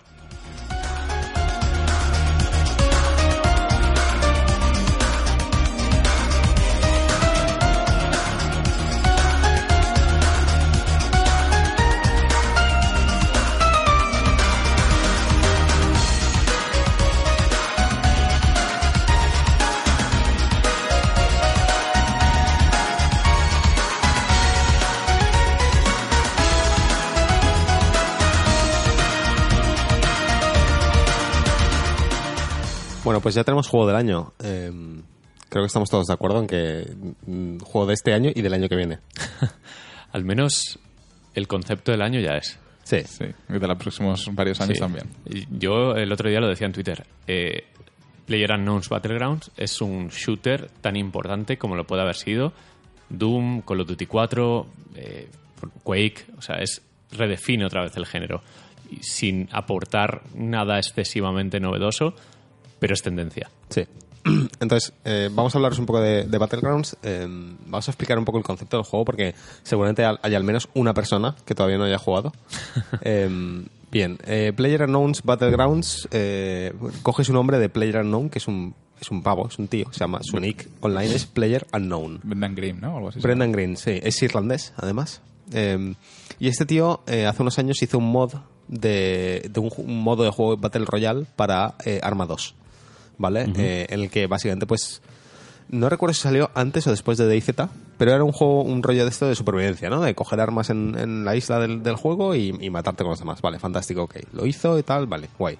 Llegó Sony y le dijo, oye, eh, nos ha molado mucho tu, tu modo de juego. Eh, ¿Te vienes a hacer el H1Z1? O sea, hacer un modo de juego así para HD1Z1 y el tío dijo, bueno, ¿por qué no? El King of the Hill.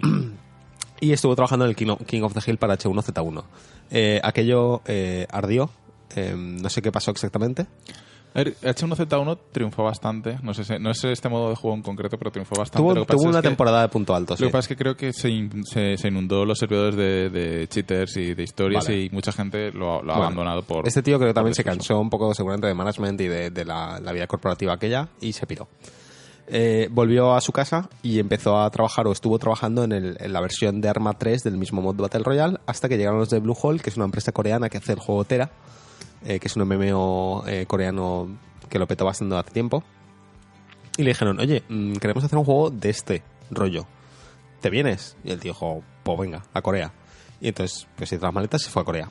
y estuvo trabajando en este juego como cre- eh, director creativo. Entonces, ¿ese juego qué es? Vale, el concepto básico es 100 personas, una isla, eh, caéis en avión donde te dé la gana en la isla y tienes que ir buscando por casas eh, y cobertizos y demás armas para mm, sobrevivir al resto de personas. Hay un círculo de energía, digamos, que va cerrándose a lo largo de la partida hacia un punto aleatorio de la isla y, digamos, va acercando a los jugadores y los va moviendo hacia ese punto hasta que al final pues solo puede quedar uno. Quedar uno. Es un concepto en realidad súper sencillo. Y no es nada nuevo porque la idea de supervivencia ya la hemos visto en DayZ, Breaking Point, todos estos juegos ¿no? que salieron hace unos años que se puso de moda el concepto. Lo que yo creo que es novedoso y lo que realmente está vendiendo el juego es lo del círculo. Que parece una tontería, pero el hecho de que fuerza las partidas a ser de media hora máximo hace que el juego mm, sea otra cosa. Es dinámico, es lo importante. Breaking Point no tenía fin. Era sobrevive hasta que te tengas que ir a dar una vuelta. Eh, H1Z1 está un poco roto, estaba, lleno- estaba descuidado. Y este ha, hecho clic en el cerebro de muchos jugadores, sobre todo gente de competitivo, gente de Counter-Strike, gente de Twitch con muchos seguidores, personajes míticos de la escena de los shooters. eh, se han mudado a Player Unknowns porque el juego es adictivo al máximo. O sea, es, es in- increíblemente viciante. Tiene, tiene algo respecto a su competidor directo o a los mods estos que estamos hablando y de DayZ es que no está roto. O sea, A ver, está es- roto. Está, ro- rotito. está muy verde. es un early access. Pero yo creo pero, no, no, que- pero está menos roto que. Pero yo creo que lo que marca la diferencia no, es, no se ha hecho que esté menos roto que los demás. Es, ya te digo, es, es puramente una cuestión de que las partidas duran poco. Es lo que hace que, que Sí, que te maten hay- y te vuelves a meter y, y en media hora has vuelto a, a acabar y ya está, tío. O sea, no... Media hora siendo Y- Y, optimista. tiene algo mucho Bueno. mejor que, que la competición, que es eh, la competición, la competencia, que es el gameplay, que es muy bueno. El Sí. comportamiento de las armas, movimiento y demás, tiene mucha personalidad.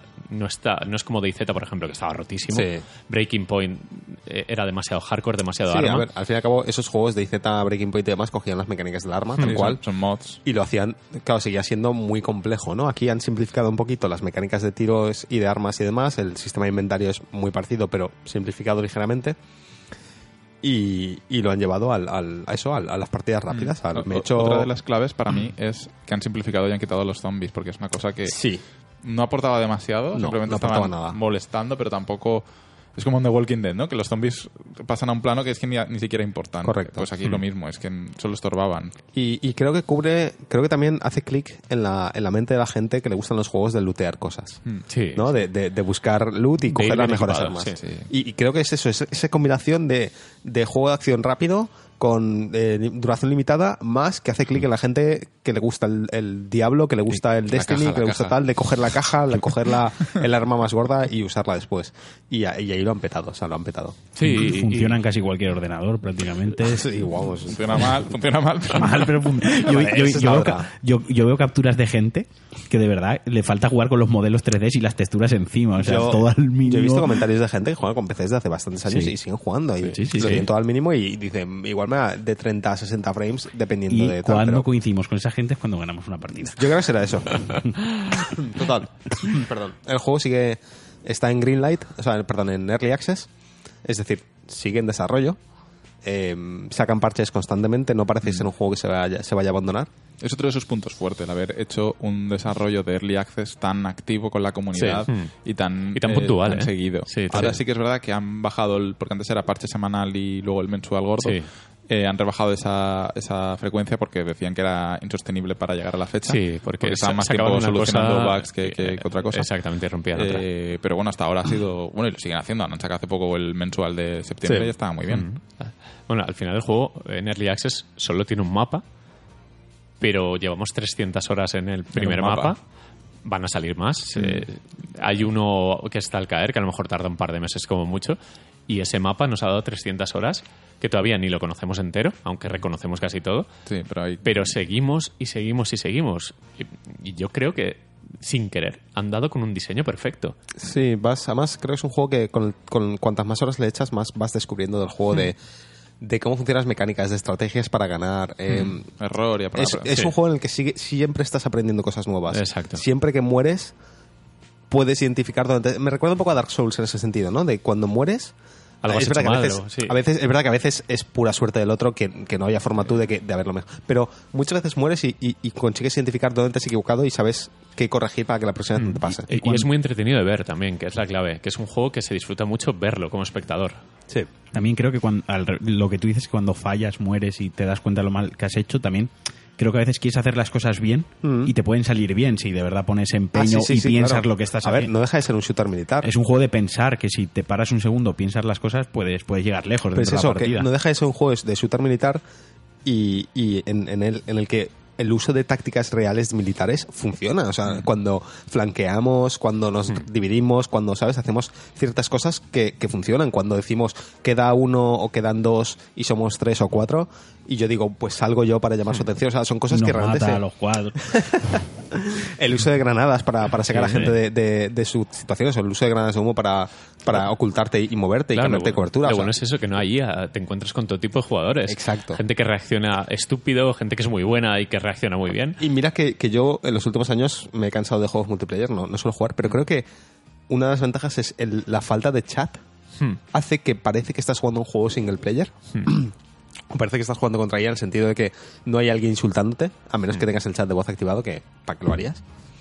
Y yo qué sé, lo, lo hace muy guay. Y, y la aspereza del juego, que es un juego que de sus carencias intentas aprender a tolerarlas y a aprovecharte de ellas, porque el juego sigue estando roto, le faltan muchas cositas. Nos reímos de lo de no saltar ventanas Sí, y no saltar muros, pero es parte de la jugabilidad. No el, día, tiene- el día que lo instauren, claro, no tiene un sistema de vaulting, vamos a morir. Sí. No tiene un sistema de saltar vallas y, y hay momentos en los que tienes que dar un voltio porque está todo cercado y, y- y es, es- es tonto eso, Mm. es- está roto. Es un early access, pero aún así, Sí, pero es de los Sí. mejores early access que se han visto en mucho tiempo. Sí. con todas esas taras tan identificadas ya por, por todos los jugadores, hemos sabido tolerarlas, incluso eh, tomarlas como una señal de identidad. En plan, es así lo queremos. Mm. Bueno, el juego se puede jugar, eh, puedes jugar tú solo. Eh, cuando entras al juego tienes un menú de elección de, digamos, de servidor, el que eliges jugar solo, jugar en pareja o jugar en un grupo de máximo de cuatro.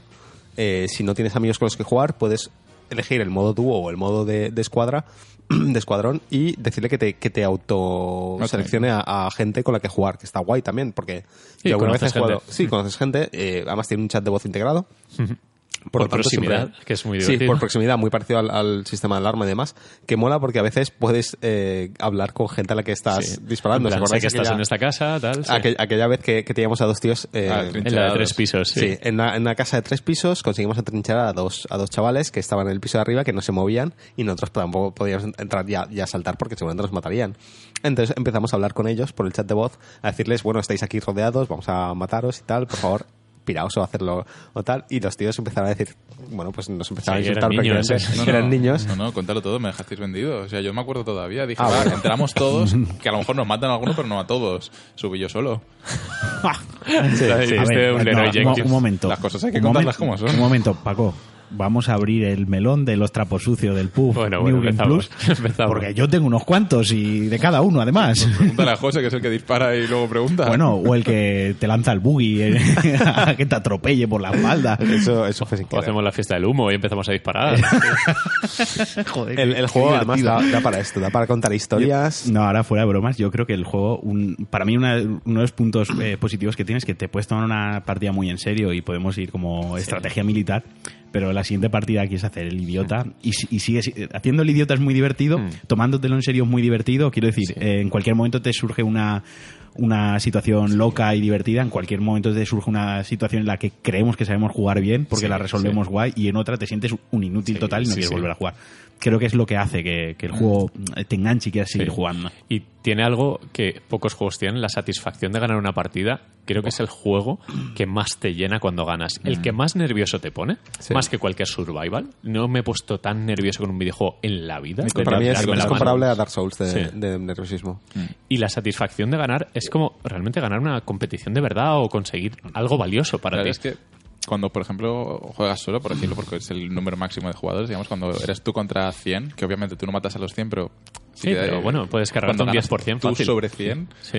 es que has ganado sobre 100 personas. o Eh, sea, has sido mejor que esas personas. Has ganado sobre Sí. ti mismo, en realidad. Sí, sí, no, es... Incluso.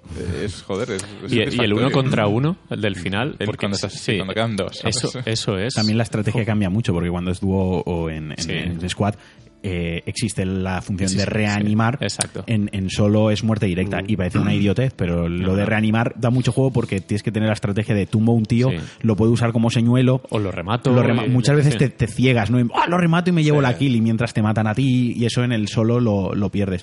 Yo lo que creo que lo que de verdad a mí lo que me pone nervioso y lo que me pone muy tenso es la penalización por morir y me explico, a lo mejor hemos looteado, vamos allá a nivel 3, que si un silenciador, que si un por 8, vamos, vamos equipadísimos.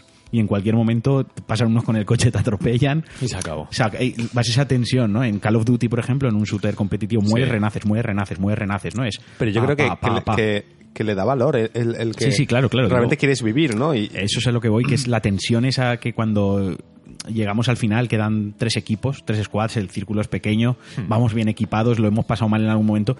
Lo que te sabe mal de perder en ese momento ya no es por el perder, es joder, con todo lo que llevo detrás de los 25, 30 minutos echados, eh, se queda en nada en sobre realidad. todo Y- cuando es un running simulator, que justo el círculo este de la muerte va cerrando lejos de tu posición y todo el rato vas a contracorriente.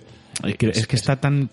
Cada elemento del juego eh, está tan bien integrado en la jugabilidad Hmm. que todo crea un conjunto que es lo que hace que el juego al final sea Sí, adictivo y sobre todo divertido. Si no, no lo jugaríamos. el 90% de veces te da collejas y te frustra y, y te a, a insulta. mí lo único que Sí. me molesta es que cuando gano partidas no hay nadie viendo que gano. Es decir, como no hay un sistema de espectador, eh, cuando juegas solo al menos, yo gano y me siento fantástico, pero no, no hay... Tienes que compartirlo en Twitter, en Telegram. Exacto. ¿sabes? No- pero, pero no es rollo, los que han muerto anteriormente me han estado viendo cómo he ganado Sí. la partida, es solo sé yo que he ganado. Eh, ver, yo y el, y el último que ha quedado, si ¿no? Porque súper famoso, sí que te verían. Pero Ya. podía haber un modo highlights al final. Sí. Que toda la partida pudiera ver las muertes Pues de todos. la- el problema es que cuando eh, te matan te vas Ya, a otra se partida. desconecta el server. Claro, sí. pero yo que sé, entiendo, yo, yo a veces me quedaría, o sea, cuando quedan rollo cinco Sí, personas, me gustaría poder ver el- cómo acaba la el partida. lo malo es que de momento, claro, el sistema de stream snipers este eh, Sí. lo rompería. Porque hay, Sí, no, no, enti- entiendo por, ojo, entiendo no por qué no está, No pueden. sí, no, pero no, deben, quita, no quita que, que me moleste un poco. Igual podrían poner un delay de 10 segundos o 15 segundos, ¿sabes? Ayudaría a que, a que no pudieses, no sé. Lo exploitearían de alguna Sí, manera. no. Pero bueno, el juego tal como está, a falta de evolución, que es lo lógico, bueno, tienen como una, una ruta muy marcada, que lo que van a hacer, bueno, corregir fallos, físicas y demás, introducir nuevos climas, nuevo mapa, meter el sistema de vaulting, que es lo último que quieren implementar. El juego tal como está merece muchísimo esos 30 euros que vale. Sí. Y en el futuro, eh, yo, yo estoy convencido, marca tendencia. O sea, no solo va a ser el juego del año, sino que va a ser el género a explotar durante los próximos años. Sí, sí, en el, en el E3 vamos a ver al menos dos o tres juegos parecidos salir al mercado. Hmm. Alguna Bueno, grande va a sacar Battle Royale. De hecho, eh, Rockstar ya ha corrido con un modo Battle Royale, Fortnite también. Y Red Dead Redemption me da que se centrará también en modo Battle Royale, en online. Yo le dije, yo cuando salió el anuncio del trailer Lo están, van a, lo van a están poner". preparando para el esta Electrónica, o que sea, han sí. deshecho todo lo que tenían de Red Dead Redemption 2 y lo están y volviendo. ya no es de a- vaqueros, es, Es de vaqueros, ahora es de... es una isla de Una isla Rusia. de y ya Rusia. está. Ahora te llevan en trenes Eh, a la isla. Me gustaría ver si alguien, alguna empresa va a ir a la productora de la película Battle Royale y va a comprar los derechos de la película para hacer el juego oficial. Llamarlo Battle Royale. Exacto, poder llamarlo Battle Royale. Pero creo que, por ejemplo, las cajas de PlayerUnknown tenían los derechos de la película.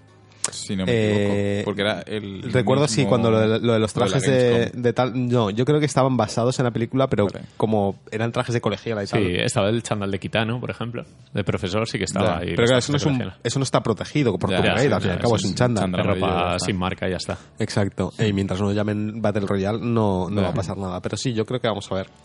Bueno, eh, hablando de cifras, cosas que asustan. Lleva seis meses en el mercado como Early Access. 12 millones de ventas. Para un juego de PC exclusivo. Sale para Xbox One estas navidades, cuando se supone que, que sale también la versión completa. Sale para Play 4 en algún momento del año que viene, pese a que en. Bluehole y en Microsoft esquivan ahí Sí, como pero es pueden las como la exclusividad de Tomb Raider, por ejemplo. Que no Sí, querían decir pero, nada, pero... pero... Bluehole necesita salir en Play 4, obviamente. Eh, es, es más que obvio. Puede Eh. ¿Dónde están las consolas? Claro. El- Récord de jugadores simultáneos en Steam de la historia. Un Uno- millón y medio. un millón y medio. creciendo cada semana. Es, es alucinante. El récord anterior estaba en Dota 2 con 1.300.000, para Es, ponerlo es- un poco en es escala. increíble, sí. Eh, hemos visto antes datos en SteamDB. El 76,6% de jugadores que lo han comprado han jugado durante las últimas dos semanas. Y el 99,8 han jugado alguna vez al juego. En Steam, aunque parezca mentira, es bastante común comprar y no jugarlo. Sí, sí, sí, no, así, así de juegos. La mitad de mi biblioteca. Yo solo, Lo solo conozco una persona que lo compró, no jugó y lo devolvió. Eh, pero, Pero bueno, a lo mejor ni cuenta que lo haya devuelto. Lo devolví a comprar. Y lo, lo comprará a 60 euros dentro de un año. es de los pocos juegos, de- de hecho se lo quiero comprar a mis hermanos porque creo que les va a gustar, pero Yo- todavía no. Yo me quedo con el juego que hemos jugado juntos. Sí, es lo y, que quería decir. Y han habido tres juegos que nos lo hemos pasado muy bien. Uno ha sido Rocket League, Sí. otro han sido Los Atracos GTA. y otro ha sido. Esta- esta decir, son- loca, sí. eh, Al final es con lo que te quedas, Sí, ¿no? porque Eh, además hacía tiempo que no jugábamos a nada así juntos y no, llevamos y lo- cuatro lo- meses eh, o una cosa así que no paramos. Llevamos un mes que estamos jugando a lo mismo de- juntos, Sí. o sea que ya es bastante. Pero además todos los días de rollo. Sí, llegar a sí, las sí. 11 de la noche reventados a casa después de haber estado cenando y ponernos a jugar. Sí, las partiditas de, de antes de Eh, dormir. es- están ninguneando el resto de juegos. Este, este año que va a ser, bueno, un octubre increíble y tal, ojo, que el PlayerUnknowns va a ser el juego A y luego el B, lo que salga. Eh, pero está influenciando mucho. Por ejemplo, el, el sistema este de highlights de Nvidia lo sacaron con el, el único juego soportado siendo Sí. el Battlegrounds. No, no, también está Lowbreakers. Lo que Ah, pasa es que Lowbreakers la- también Las tres personas en el mundo que juegan a Lowbreakers, pues a lo mejor no, no me, tienen me da envidia. pena, tío. Me da pena porque, Claro, de hecho, penita. Pues lo podrían integrar en el Rocket League. sí, el Rocket League también, también pegaría cada- bastante. Sí, eh, está, está moviendo mucho. Eh, no recuerdo un boca a boca tan grande en un juego tan nicho, por decirlo de alguna manera, porque solo está en PC es Early Access. Pero lo conoce, o sea, se lo he trasladado a compañeros de trabajo que no tienen ni PC siquiera. A mí lo único que me da pena es que el nombre sea ligeramente genérico Sí. y sea complicado. Eh, Pero pues, las siglas que ha conseguido el llamarlo lo de- PUBG Sí, lo de PUBG sí. está muy bien. Es el peor nombre, ¿Cómo? es el- peor nombre de la historia. ¿Cómo, Pedro? PUBG lo llama. que, PUBG. llevo, llevo Sí, dos meses. Nosotros lo llamamos PUBG. PUBG. Claro. ¿Qué, espera- qué esperabais? Sí. Ya, el nombre es una mierda. PUBG. Y, y- y de hecho, en general, el juego, el aspecto es muy malo. A ver, si le- si lo- eh, ayer, por ejemplo, probé a poner todo al máximo. No, no, se, se ve Si pones todo al máximo se ve bien. Sí. El problema es que nadie juega con todo al máximo. Y hay- ahí hay dos factores. Uno, el juego está muy poco optimizado. Muy, muy poco. Y dos, se ha convertido en un juego competitivo. Y los juegos competitivos todo el mundo juega con Sí. todo al mínimo porque quieren rendimiento máximo. De hecho, Em, eh, para, para que os hagáis una idea, sobre todo a los oyentes, de las dimensiones del juego, vamos a hablar de Shroud, el streamer número uno ahora mismo de Twitch, debe ser, Sí, o de los primeros. Tiene, solo jugando a PlayerUnknown's, 30.000 suscriptores. 35.000 creo que tenía 35.000 otro día. suscriptores. a Mínimo 5 dólares cada uno de suscripción. No sé qué comisión se queda Twitch, pero bueno, se lleva bastante Shroud. Y todos los días tiene como 20 y pico mil personas viéndolo. Una Es- barbaridad. Es, decir, PUBG ahora mismo, PUBG, es la moda, eh, el fenómeno, y lleva meses Pero es que, creciendo sin hecho, parar. eh, el, el juego le debe la vida a Twitch. O sea, Sí, sí, es, sí. es así. Es, es- hay de esos juegos, es como Minecraft también Sí. le debe la vida a Twitch. eh, Y Shroud este eh, fue la estrella de Cloud9, uno de los Sí, equipos más famosos de eSports, en este caso de la división Counter-Strike. O sea que eh, está tocando todos los palos, tanto pues la más media, que podemos ser pues nosotros o el vecino, Hmm. como la gente de competitivo o, o el, gamer hardcore a, a tope. Eh, se está expandiendo como un virus. Y ojo que faltan las consolas, que veremos qué, qué tal aterriza y la ahí. versión Y la versión final. Es No que es el tema, que a este juego le queda tanto recorrido todavía Hmm. y, y tienen que tener muchísimo cuidado de no cagarla porque, del- ¿sabes? De un día para otro se les puede ir tuvieron el bachecito de las cajas, Sí, pero eso fue más un Sí. bachecito de PR de pero que fue un, otra cosa. fue un test al Mm. final, porque eh, el Brendan Green este dijo que no que de momento micropagos nada, que ensayaron un poco para ver cómo iba el sistema. Pero una vez salga el juego va a tener Sí, que sí, ser no, la fiesta de los micropagos en Por plan supuesto, de y cosas sacarán así, skins a punta pala. Ay, que- mientras es su- sea, es su sea ropa y tal, dinero, es que me da claro. igual. O sea, lo que se sea ropa filtró en el código fuente, que había ropa la que quisieras y Sí, más. había armaduras y todo ahí metálicas. Sí. Yo es que no la uso. Marquino va desnudo y con pasamontaña. Nosotros Y vamos de, unas de botas con pinchos. Exacto. Si te, si te regalo lo de la ropa de plátano, ¿te lo pones? Es que ya me he creado una identidad. Es como la barba de. No, pero vida la identidad se mantiene porque irás a pecho descubierto con la chaquetita y la, el Venga, pasamontañas. Me lo pienso, Pasamontañas. igual sí. Es que si no, no mola. Tenemos que ir todos de amarillo. Venga. No sé, es un También poco... podéis morir y os lo robo. También. Yo te presto la chaqueta si quieres. Yo Eh, solo sé que hoy no he jugado y tengo mono. Sí, eh, ese, ese es el, tiene algo, tiene- es, es una droga, no, no sé qué tiene, Y- supongo que el dinamismo de o- las o yo qué partidas. sé, por ejemplo, hoy yo no he jugado, no, no tenía mono hasta que he visto un vídeo de tu jugada Sí. y he dicho, me apetece jugar. Claro, yo por ejemplo, eh, es lo que comentáis. Yo he ganado hoy una partida yo solo y lo primero que he hecho es guardarme todos los clips de las muertes, verlos, disfrutarlos y compartir mis logros. Es como, Sí.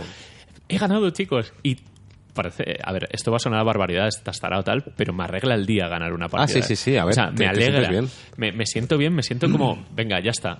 Ahora igual- salgo con más Y confianza. pasa, y pasa lo mismo al contrario. Yo cuando tengo Sí, una sí. racha de, de perder... Es muy tonto, pero, pero me hace- pasa. Si te hundes en la mierda, Sí, cuando te va sí, mal, sí, te va sí. mal. Me hace gracia porque estamos diciendo esto totalmente a oscuras. La gente no lo sabe, no nos está viendo, pero es de no- ya es prácticamente Sí, de es- anochecido. No hemos enchufado la luz porque nos viene lejos y estamos diciendo esto, que nos arregla el día, nos hunde el día ganar una partida a oscuras sin vernos las caras. Es muy- se ha creado un gran ambiente aquí para hablar de, de esto, ¿eh? Es muy triste, pero, pero es cierto. A mí me alegra, eh, me afecta. O sea, voy con una sonrisa, en plan, joder, ya está, ya he cumplido, no sé, me siento muy bien. Me puedo Eso dormir Suena muy de tarado, ¿eh? No, no, pero es verdad. es-. Pero todavía, yo me acuerdo, por ejemplo, la primera partida que ganamos. que Hostia. el- el- los gritos que pegué, que empezaba a decirme, ¿qué, qué haces, loco? ¿Qué, estás, qué te pasa? ¿Estás gilipollas? Eh, Es un juego antipareja, ¿eh? Porque, ojito, molestamos mucho hablando. Sí, pero porque te gritas. Además- "Eh, que está ahí en el no. árbol! ¿Qué árbol? ¿El de 300? No hemos hablado del sonido. El tratamiento del sonido del juego es pieza clave. O sea, Los pasos, po- eh. Podrías jugar prácticamente a ciegas a este juego. Si pusieran palitos en vez de gráficos como tal, que usa Sí. el Unreal Engine 4, pero como si usara un motor de hace 20 y a años. veces y a veces te encuentras con gente que parece que está jugando que seguramente esté jugando sin cascos y sin nada porque no te han escuchado llegar Y son, no como, como llaman en inglés, patatas, son potatos. son potatos Los que no se mueven se Sí, quedan pero alelados. es que es eso, el sonido es súper importante por el sonido también coge viene del arma un poco no el, el rollo de simulación de, de tiros reales de las balas eh, silban las balas Hmm. eh, chasquean el- tienes que hay, hay una diferencia entre eh, en distancia, es decir, cuando, cuando a veces oyes el chasqueo o el silbido de la bala y luego escuchas el tiro Hmm. Y tienes que estar suficientemente despierto para, para un poco entender desde dónde te están disparando, porque si no empiezas a dar vueltas como un pato y, y Cuando, adiós. cuando vas corriendo y de repente escuchas el tiro que te ha pegado en el lado y sabes que te ha- y empiezas a correr hacia el árbol y pam y llegas al árbol y lo ves que pegan el árbol y saltan astillas del árbol y Sí. dices joder que, entonces te fijas en, en por dónde, ¿Dónde está el dónde ha agujero del golpeado- árbol? Exacto, dónde Sí. ha golpeado en el árbol Y para tú la más o vuelta menos al árbol, ¿no? colocarte en el lado contrario. Y, y la diferencia de materiales, de pisadas, de recargo el arma, cae el casquillo de la Sí. bala y escucho que ha caído a mi izquierda. Es- Sí.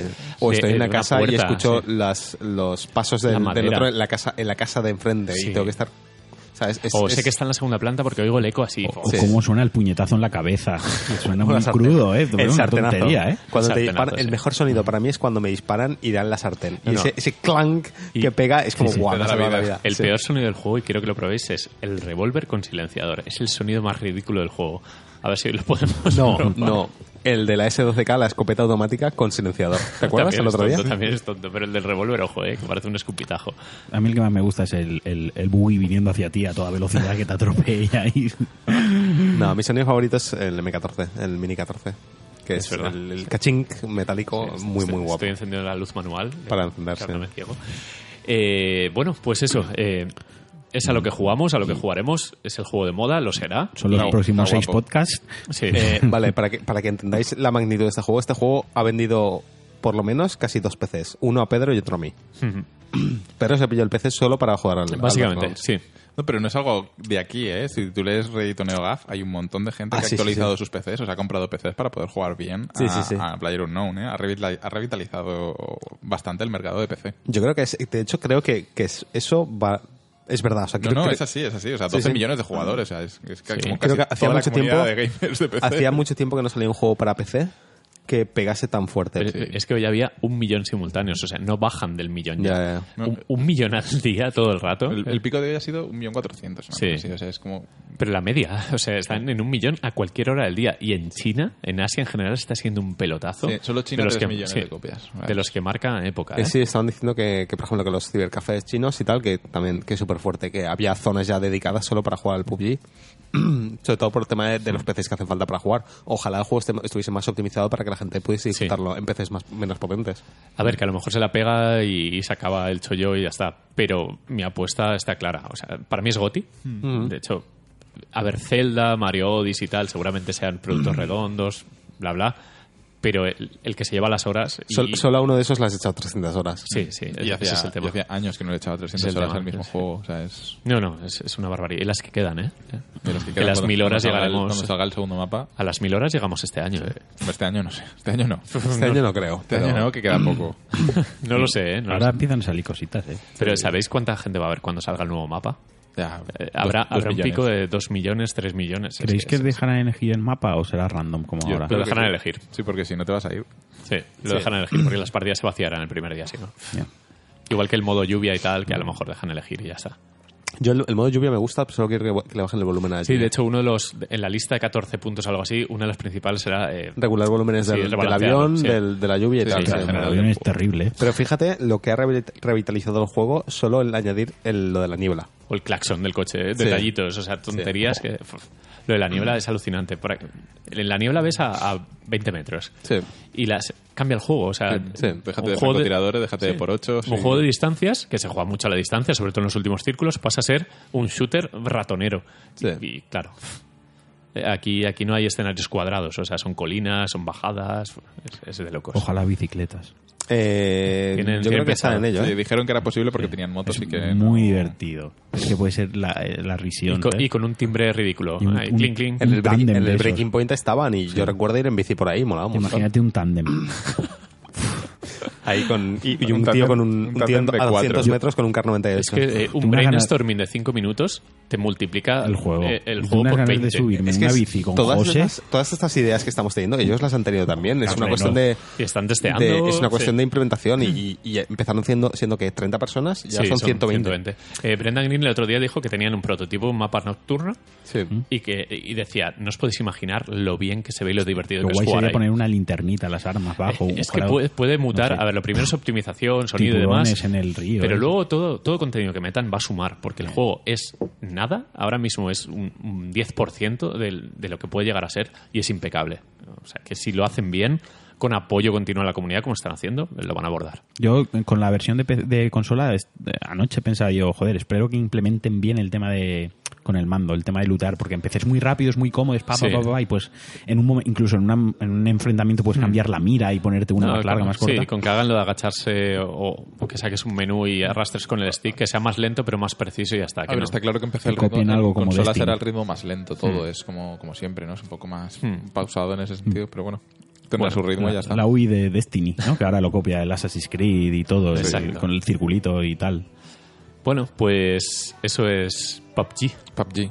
Y nuestra vuelta. y nuestra vuelta. Teníamos que hablar de este juego. Sí. Era Sí. eh, Era- manual. Ya De nos hecho, creo que ya es nos la razón por la que hemos hecho el podcast. Sí, estaba en la Sí, no, ya, ya nos lo hemos quitado encima. ¿no? Nos quitado. Y Hasta ahora dos- solo un hasta par, 2018. un par de anécdotas cada, cada, un par de anécdotas de una hora cada capítulo y ahí lo lleváis. El nuevo Isaac, el nuevo Atracos, el nuevo PC de José. Siempre tenemos temas Bueno, que duran muchos. PC de José no os va a seguir esto Sí, sí. persiguiendo, no, no, es como IT, ¿sabes? Baja aquí abajo, tengo un PC Alienware. Ahora sale uno nuevo con una pantalla más chula y a la otra vez. Ven, No, no, no. De momento me voy a quedar parado. De momento. Ahora mañana verá ahí una degradación de colores tenue y... y- No, no, a ver, hay cosas que, ya te digo, hay, hay cositas que no me gustan. Pero, pero por ejemplo, ya os lo dije, la pantalla la puedo cambiar si quiero. O sea, que de momento me quedo esta. Pero, Empezamos con las cositas. eh, y- pero, pero eh, si me estáis escuchando, necesitáis todos una pantalla de 120 Hz. Es lo más increíble que he probado en mi vida. O 144. Oh, 144, Sí, sí, por lo, menos, sí. por lo menos 120. pero cambia completamente la forma en la que usas el ordenador. Es, es brutal. A veces estoy me paso un rato moviendo ventanas en el escritorio porque va como súper suave. Bueno, eh, terminamos. Sí, sí, Eh, con que esto estamos ya en hora y media y, y hay, que, hay que cenar y hay que montar esto para que lo escuchéis puntualísimos. ¿Y dónde va a ser? ¿Dónde nos escucharán? Eh, pues es una buena pregunta, honestamente no lo sé. En Eh, Cuenda, principalmente, supongo. pero eh, se subirá eh, a iTunes y todo. en iVoox ¿no? va a ir a iVoox, Sí, estará en iVoox, en, en iTunes. estará en iTunes y, en Conda. y haremos que esté en Conda si no lo hacen Sí, automáticamente. sí, sí. Sí, habrá que informarse lo que habrá que hacer. Correcto. Pues primer podcast post-verano y había mono. Yo me lo paso muy bien. ¿eh? Programa, Tenía sete- ganas. programa 72. Programa 72. sí. Ahora lo decimos. Ahora, ahora, se- ahora tienen números, mejor, mejor. Porque si no... eh. Pues nada, con Pues eso eso. acabamos y, nos vemos Nos escuchamos pronto. la próxima vez. Hasta luego. Hasta luego. exiles shall be there. Strange